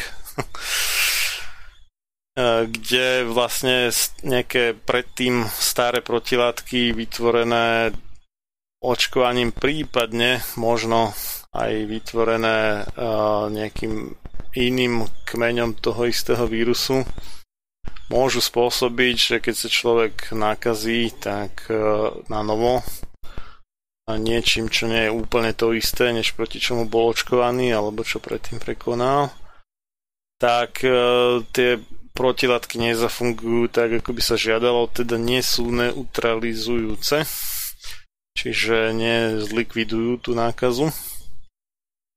Ale v skutočnosti ten imunitný systém je v omyle ako keby, že si myslí, že, je to, že sú to v pohode protilátky, ale nie sú. Potom sa o to až tak moc nestará a vlastne ten vírus má voľnú cestu k tomu, aby narobil oveľa väčšiu šarapatu, než keby ten človek nebol očkovaný alebo možno neprekonal minulosti nejakú mierne inú verziu toho istého vírusu. To je teda to ADE a ono sa to pri snahe o tvorbu vakcín proti tomu starému SARSu a potom tomu MERSu, čo oba boli koronavírusy a minimálne ten SARS veľmi podobný tomuto novému. Sa to ukázalo, že mnohé vakcíny vlastne práve toto spôsobovali, čiže očkované zvieratá mávali, nie všetky, ale mnohé mávali veľmi často o, horší priebeh toho ochorenia než e, nejaké kontrolné skupiny neočkovaných zvierat, keď ich umyselne vystavili nákaze. No a mnohí si kladli otázku teda, že či to sa bude týkať aj týchto nových vakcín proti veľmi podobnému koronavírusu. Zatiaľ to teda vyzerá tak, že túto chvíľu to asi nie je na programe dňa, ale napriek e, všetkým tým, dá sa povedať, že pozitívnym signálom, že zatiaľ nepozorujeme, že by ľudia, ktorí sa opakovane nakazili povedzme koronavírusom, povedzme nejaké trošku inej mutácie, že by mali horší priebeh choroby, alebo že tí očkovaní nakazení napriek očkovaniu, že by mali horší priebeh choroby. Momentálne to tak nevyzerá, ale predsa len tí no, ľudia s dostatočne kritickým myslením si kladú otázku, že čo s týmto nárobia tie ďalšie mutácie, že predsa len je možné, že do budúcnosti sa vyskytne ten ADE a u, u týchto ľudí, aj keď dnes to asi nebude možno ani zajtra. Takže z toho, čo som sa ja stihol dočítať, som teda veľmi poctivo hľadal niečo na podporu toho, že tieto dnešné vakcíny proti koronavírusom vyvolávajú, alebo teda môžu byť podkladom pre ADE tak nenašiel som nejaký dôkaz zatiaľ, ale nedá sa to vylúčiť do budúcnosti s novými mutáciami. No. Treba uvedomiť. Tam je uh, ten, ten článok, ktorý preložil alebo zverejnil uh, doktor práva Weiss tam sa jednalo, teda opieralo sa to o ten výskum doktora Patrika Velana, ak sa to tak číta, ktorý upozorňoval na možno trochu odlišný mechanizmus a to je, že ten samotný spike proteín by mohol vyvolávať v organizme nejaké mikrozápaly a, a mikrozrazeniny vo vlásočniciach a tým vlastne sekundárne spôsobovať e, poškodenie tých orgánov, do ktorých sa samotný vírus ani nedostal. A e, niečo, niečo podobné vlastne znepokojovalo aj nejakých ruských vedcov, ktorí tiež e, sa obávajú nejakých vaskulitít, čiže zápalov ciev, v súvislosti e, s, ťažko povedať, či len vakcínou alebo vírusom ako takým. A e, toto, toto by ma zaujímalo ako, ako perspektívny alebo nie perspektívny mechanizmus, lebo ak by toto bola reálna hrozba, samozrejme asi nie pre všetkých, ale možno, že pre nejakú časť ľudí, že by ten samotný S-proteín, ktorý sa po očkovaní masívne produkuje v tých e, bunkách, ktoré, bol, ktoré sú postihnuté očkovaním, ak by tento samotný proteín spôsoboval nejaké nepriaznivé autoimunné efekty v tele, tak to by bolo teda na pováženie ako, ako nejaký nový, doteraz neznámy, nežiaducí účinok. E, ale zatiaľ je o tom asi dosť málo dôkazov alebo informácií, či sa to deje alebo do akej miery. E, ale prípada mi ako dobrý mm, nápad pre tých, ktorí sa dajú očkovať, ale aj pre tých, ktorí e, prekonávajú COVID alebo ho nedávno prekonali, aby posilňovali svoju nejakú protizápalovú kapacitu tela, to znamená e, vitamín C, vitamín D, obidva majú regulačný vplyv a potlačajú prehnaný zápal a E, potom ďalšie nejaké prírodné látky. E, v tomto samozrejme je napomocné aj ovocie a zelenina s tými e, prírodzenými protizápalovými látkami, ktoré sú tam obsiahnuté. Možno kurkuma, to je tiež silná protizápalová látka, tá sa dá zaradiť do jedálnička. Čiže ako preventívne opatrenie, aj keď ešte tieto nežiaduce účinky v tejto forme nie sú nejako e, pevne vedecky preukázané. Ide zatiaľ o rovinu hypotézy, ale e, určite nezaškodí sa zariadiť podľa toho, e, že aj vlastne samotný koronavírus, jeho ťažký priebeh je spôsobený prehnanou zápalovou reakciou organizmu. Takže aj pri liečbe koronavírusu, aj ako nejaká dlhodobá profilaxia nežiaducich účinkov očkovania. Podľa mňa je vhodné eh, posilniť nejaké protizapalové vitamíny, potraviny a vlastne pomôcť organizmu. Prejdeme k ďalšej veľkej téme to sú naše obľúbené testy, naše každodenné že eh, bola reč o nových análnych testoch na COVID-19 Dokonca sa minister zdravotníctva priznal, že uvažovali o nákupe týchto testov a dúfam, že ich tieto nápady prešli. V Číne to teda vraj používajú, ale to, neviem, to už je ďaleko za hranicou mojej tolerancie, takéto veci. Keď si to človek urobí sám alebo čo, ako samovyšetrenie, tak pre mňa za mňa nech, ale že by to nejak masovo sa to niekde malo robiť, No neviem, to, to mi príde hodne začiarov. A, Zajímavé je, že niektorí predstavitelia samozpráv vypovedávajú poslušnosť vláde ohľadne plošného testovania. Dokonca aj v Bratislave, čo už je zaujímavé.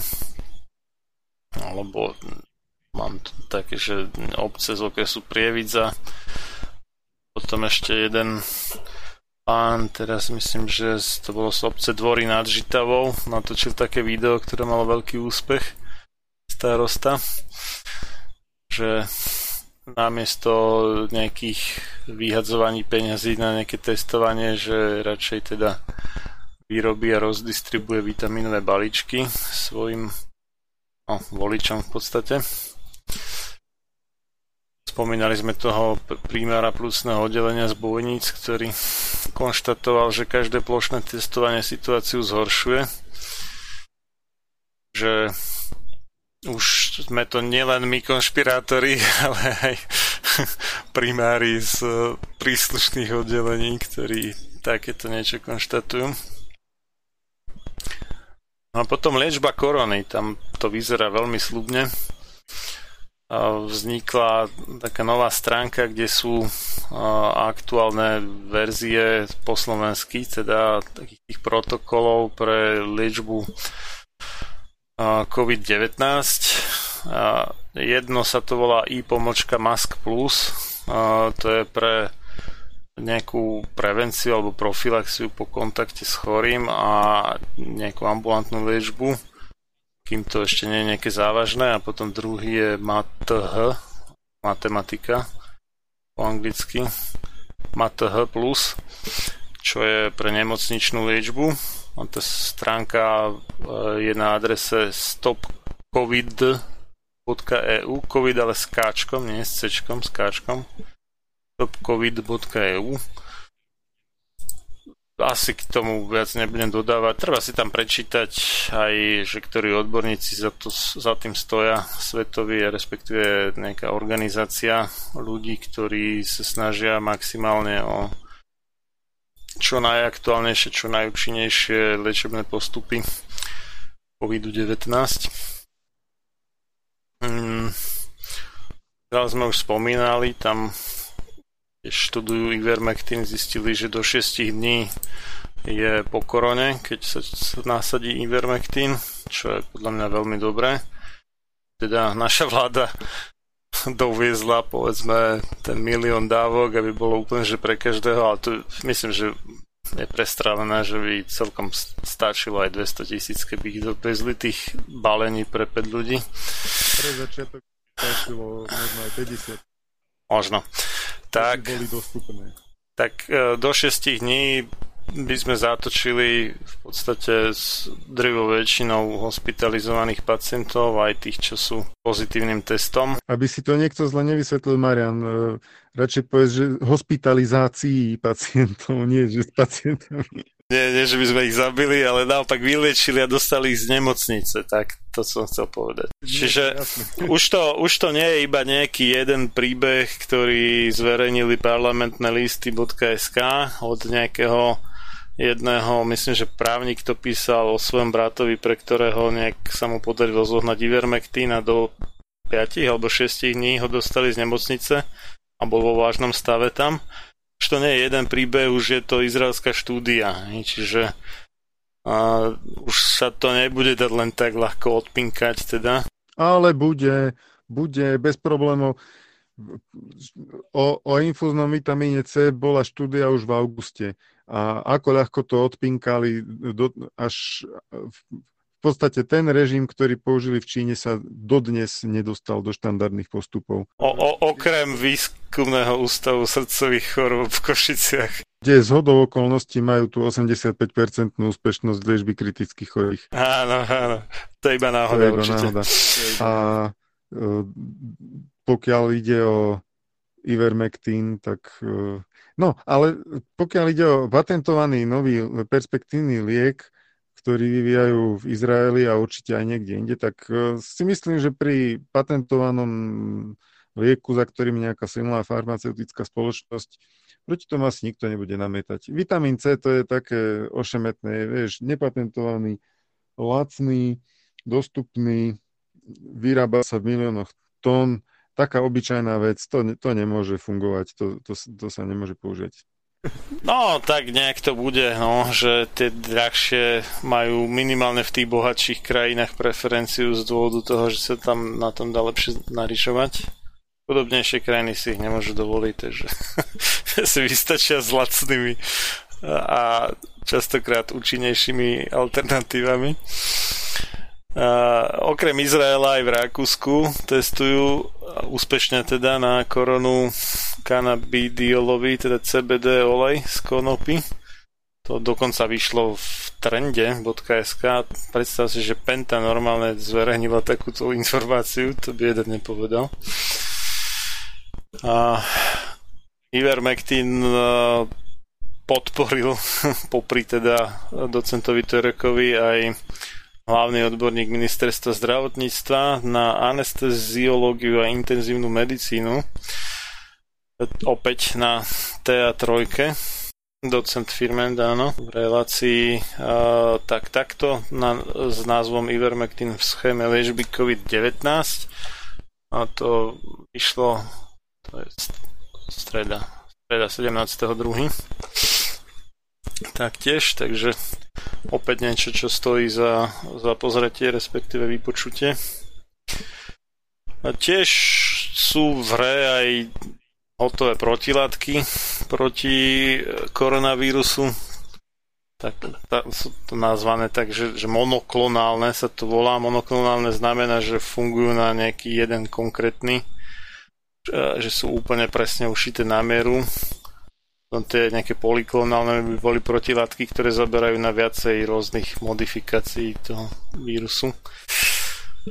A to je napríklad teda aj ten uh, volá sa to, že Regen pomočka COV2 od firmy Re- Regeneron alebo Regeneron, ktoré dostal aj bývalý prezident USA Donald Trump a po 5 dňoch bol z korony vonku. Vtedy to bolo ešte teda v experimentálnom štádiu. Už sa im medzi tým ich podarilo registrovať na núdzové použitie, alebo teda dostať povolenie na núdzové použitie a dokonca Nemecko nakúpilo nejakých 200 tisíc e, balení e, tejto protilátkovej terapie. Tam je samozrejme trošku problém s tým, že jak sú tie protilátky špecifické, tak by mali reagovať na zmeny vo výskyte tých aktuálnych kmeňov. Takže neviem, či tá firma to reálne takto robí, alebo majú rôzne verzie na rôzne kmene. Nie som si istý.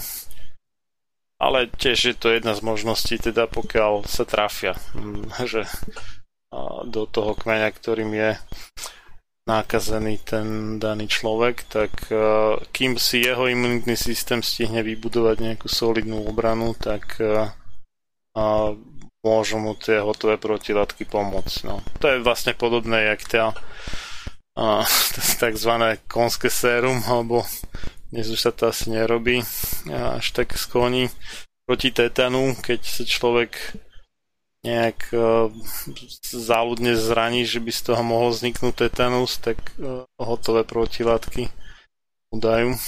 Takže to je vlastne presne ten istý princíp. No to znamená, že protilátky uh, majú dobrý vplyv na rýchlejšie vyliečenie ochorenia. Keď sa trafia, no, samozrejme. Musia trafiť ten správny kmeň, no. No a máme ešte jednu obľúbenú tému, alebo možno nenavidenú. Rúška a iné náhubky, ktoré niekedy ad absurdum vyžadujú. A tak uh, taký celkom prestížny časopis Scientific American, alebo teda vedecký Američan, uverejnil článok, v ktorom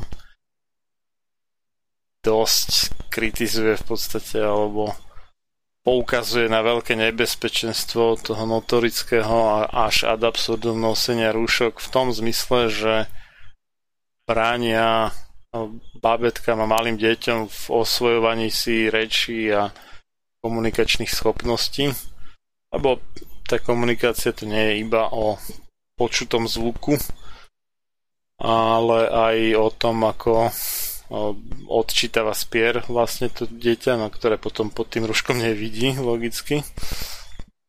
O tom, ako vie dekodovať určité grímasy alebo nejaké tie tvárové výrazy a podobne. Čiže tie mimoslovné zložky komunikácie a toto všetko sa vlastne tým nosením rúšok a iných náhubkov dosť tvrdo potlača a možno s výnimkou tých celopriesvitných štítov, ktoré ale môžeme zase úspešne pochybovať, že nakoľko sú efektívne a najvyššie tak bránia prskaniu dopredu, ale všetkými ostatnými smermi to nepredstavuje nejakú ochranu nikoho, na ničoho. No a ja som, už som natočil, ale ešte to nebolo odvysielané respektíve možno v čase premiéry tejto relácie už bude odvysielané s vynálezcom takého unikátneho slovenského respirátoru reláciu. Nájdete to na stránke multirespirator.com a on sa snažil v rámci možností odstrániť čo najviac nedostatkov, ktoré sa dejú vlastne u nosenia rúšok a aj respirátorov, ktoré síce možno majú nejakú akú takú filtráciu pri tom vydychovaní alebo nadýchovaní, keď by sme brali akože smerom dopredu od nosa a úst, lenže málo kedy sú poriadne utesnené. Takže e, popri, popri nose alebo ešte inými e, škárami, tak povediac, tam veselo preniká nefiltrovaný vzduch, či už pri nádychu alebo pri výdychu. To je jedna vec. A druhá vec je, že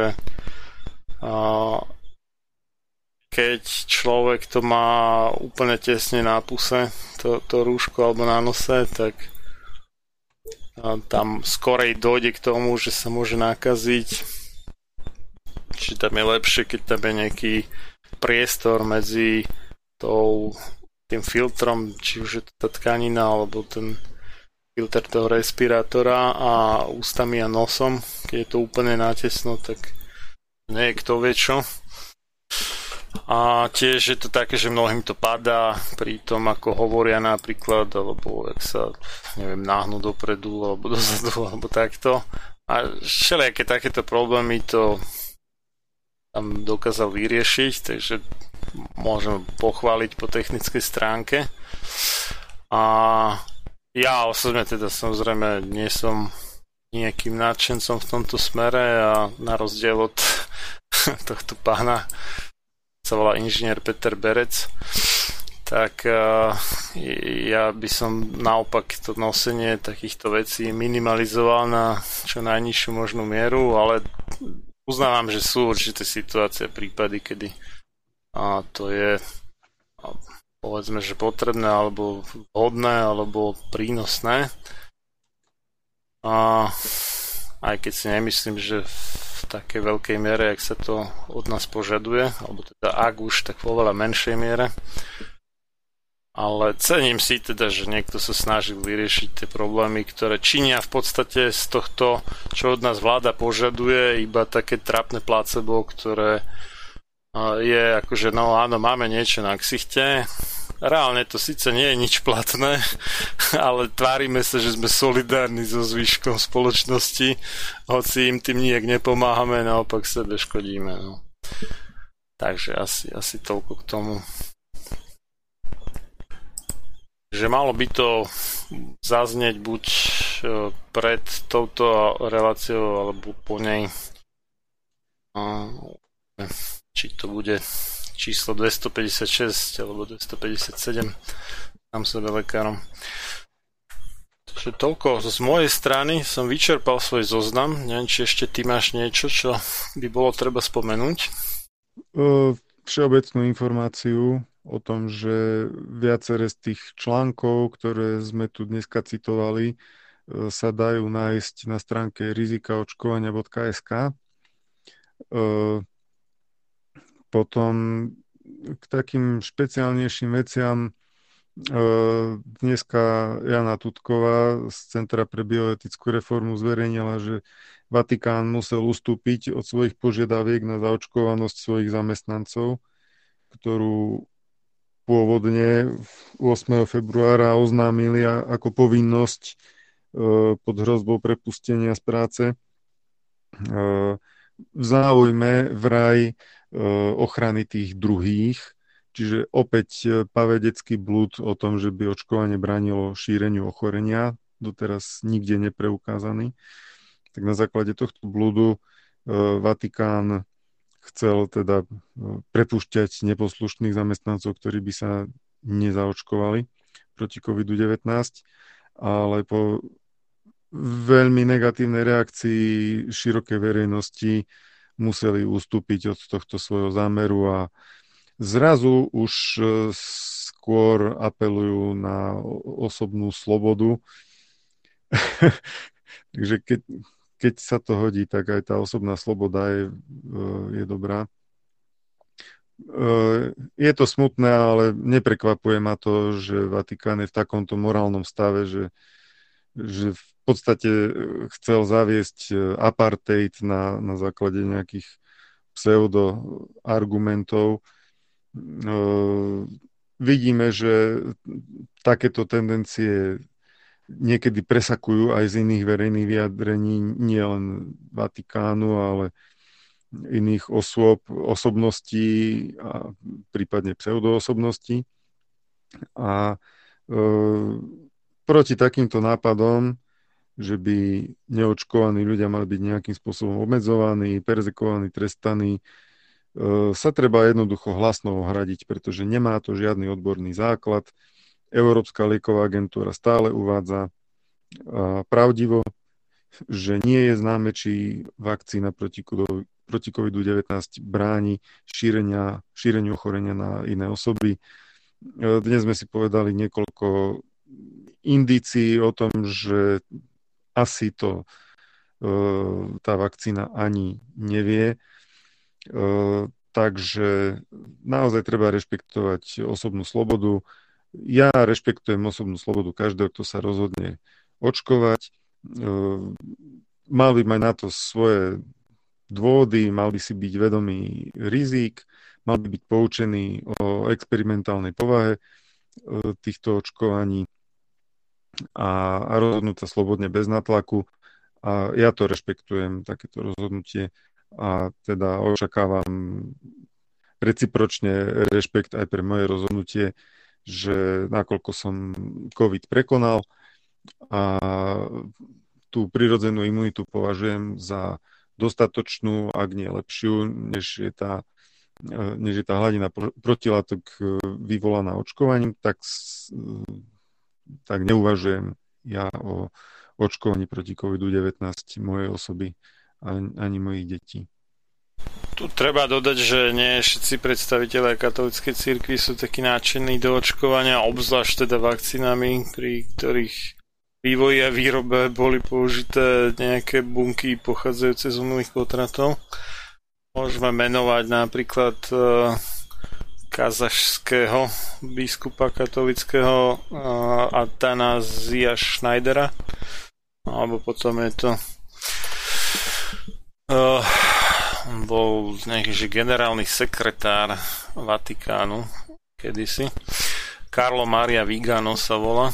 Takže tam je to také aj, aj tak, aj onak. Je, že momentálne síce tí, ten mainstream v katolickej cirkvi, eh, alebo teda v duchovenstve katolickej cirkvi vyzerá akože taký veľmi proočkovací a ako keby bagatelizovali tie morálne dopady používania takýchto búniek a týchto vecí, ale sú aj pomerne významní kritici, je vysoko postavený v rámci tohto kléru, takže nie je to také jednofarebné, jak by sa mohlo zdať. No. No, mňa znepokojuje to, že Jana Tutková v tom článku uvádzala, že na Slovensku sú údajne duchovní tlačení do očkovania dosť podobnými spôsobmi a podobnými zámienkami, ako to zamýšľal Vatikán. A tu by som chcel vyjadriť morálnu podporu pre tých duchovných, ktorí si ctia aj svoju vlastnú slobodu a aj slobodu iných, aby naozaj mali, eh, mali sílu rozhodovať sami za seba a nepodliehali eh, takýmto falošným tlakom a eh, takisto chcem apelovať, ak vôbec je na koho, tak e, na tých predstaviteľov, ktorí pod týmito falošnými argumentami údajne tlačia na očkovanie svojich podriadených, e, aby si ctili slobodu, ktorá nám je daná Bohom a e, rešpektovali teda osobné rozhodnutie, lebo opakujem, nie je dokázané, že by zaočkovaný človek bol menším rizikom pre ostatných, než nezaočkovaný človek. Tak, Amen.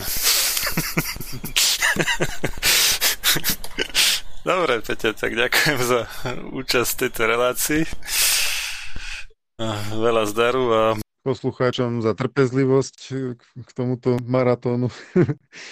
Zase sa budeme počuť možno nejaký mesiac, alebo vidíme, jak sa nám to nazbiera, koľko bude noviniek.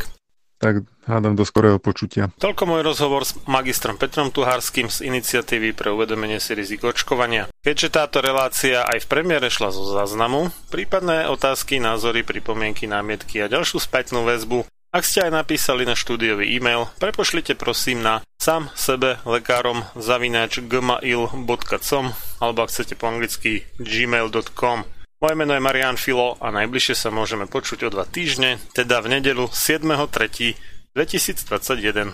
Do skorého počutia. Táto relácia vznikla za podpory dobrovoľných príspevkov našich poslucháčov. I ty sa k ním môžeš pridať. Viac informácií nájdeš na www.slobodnyvysielac.sk Ďakujeme.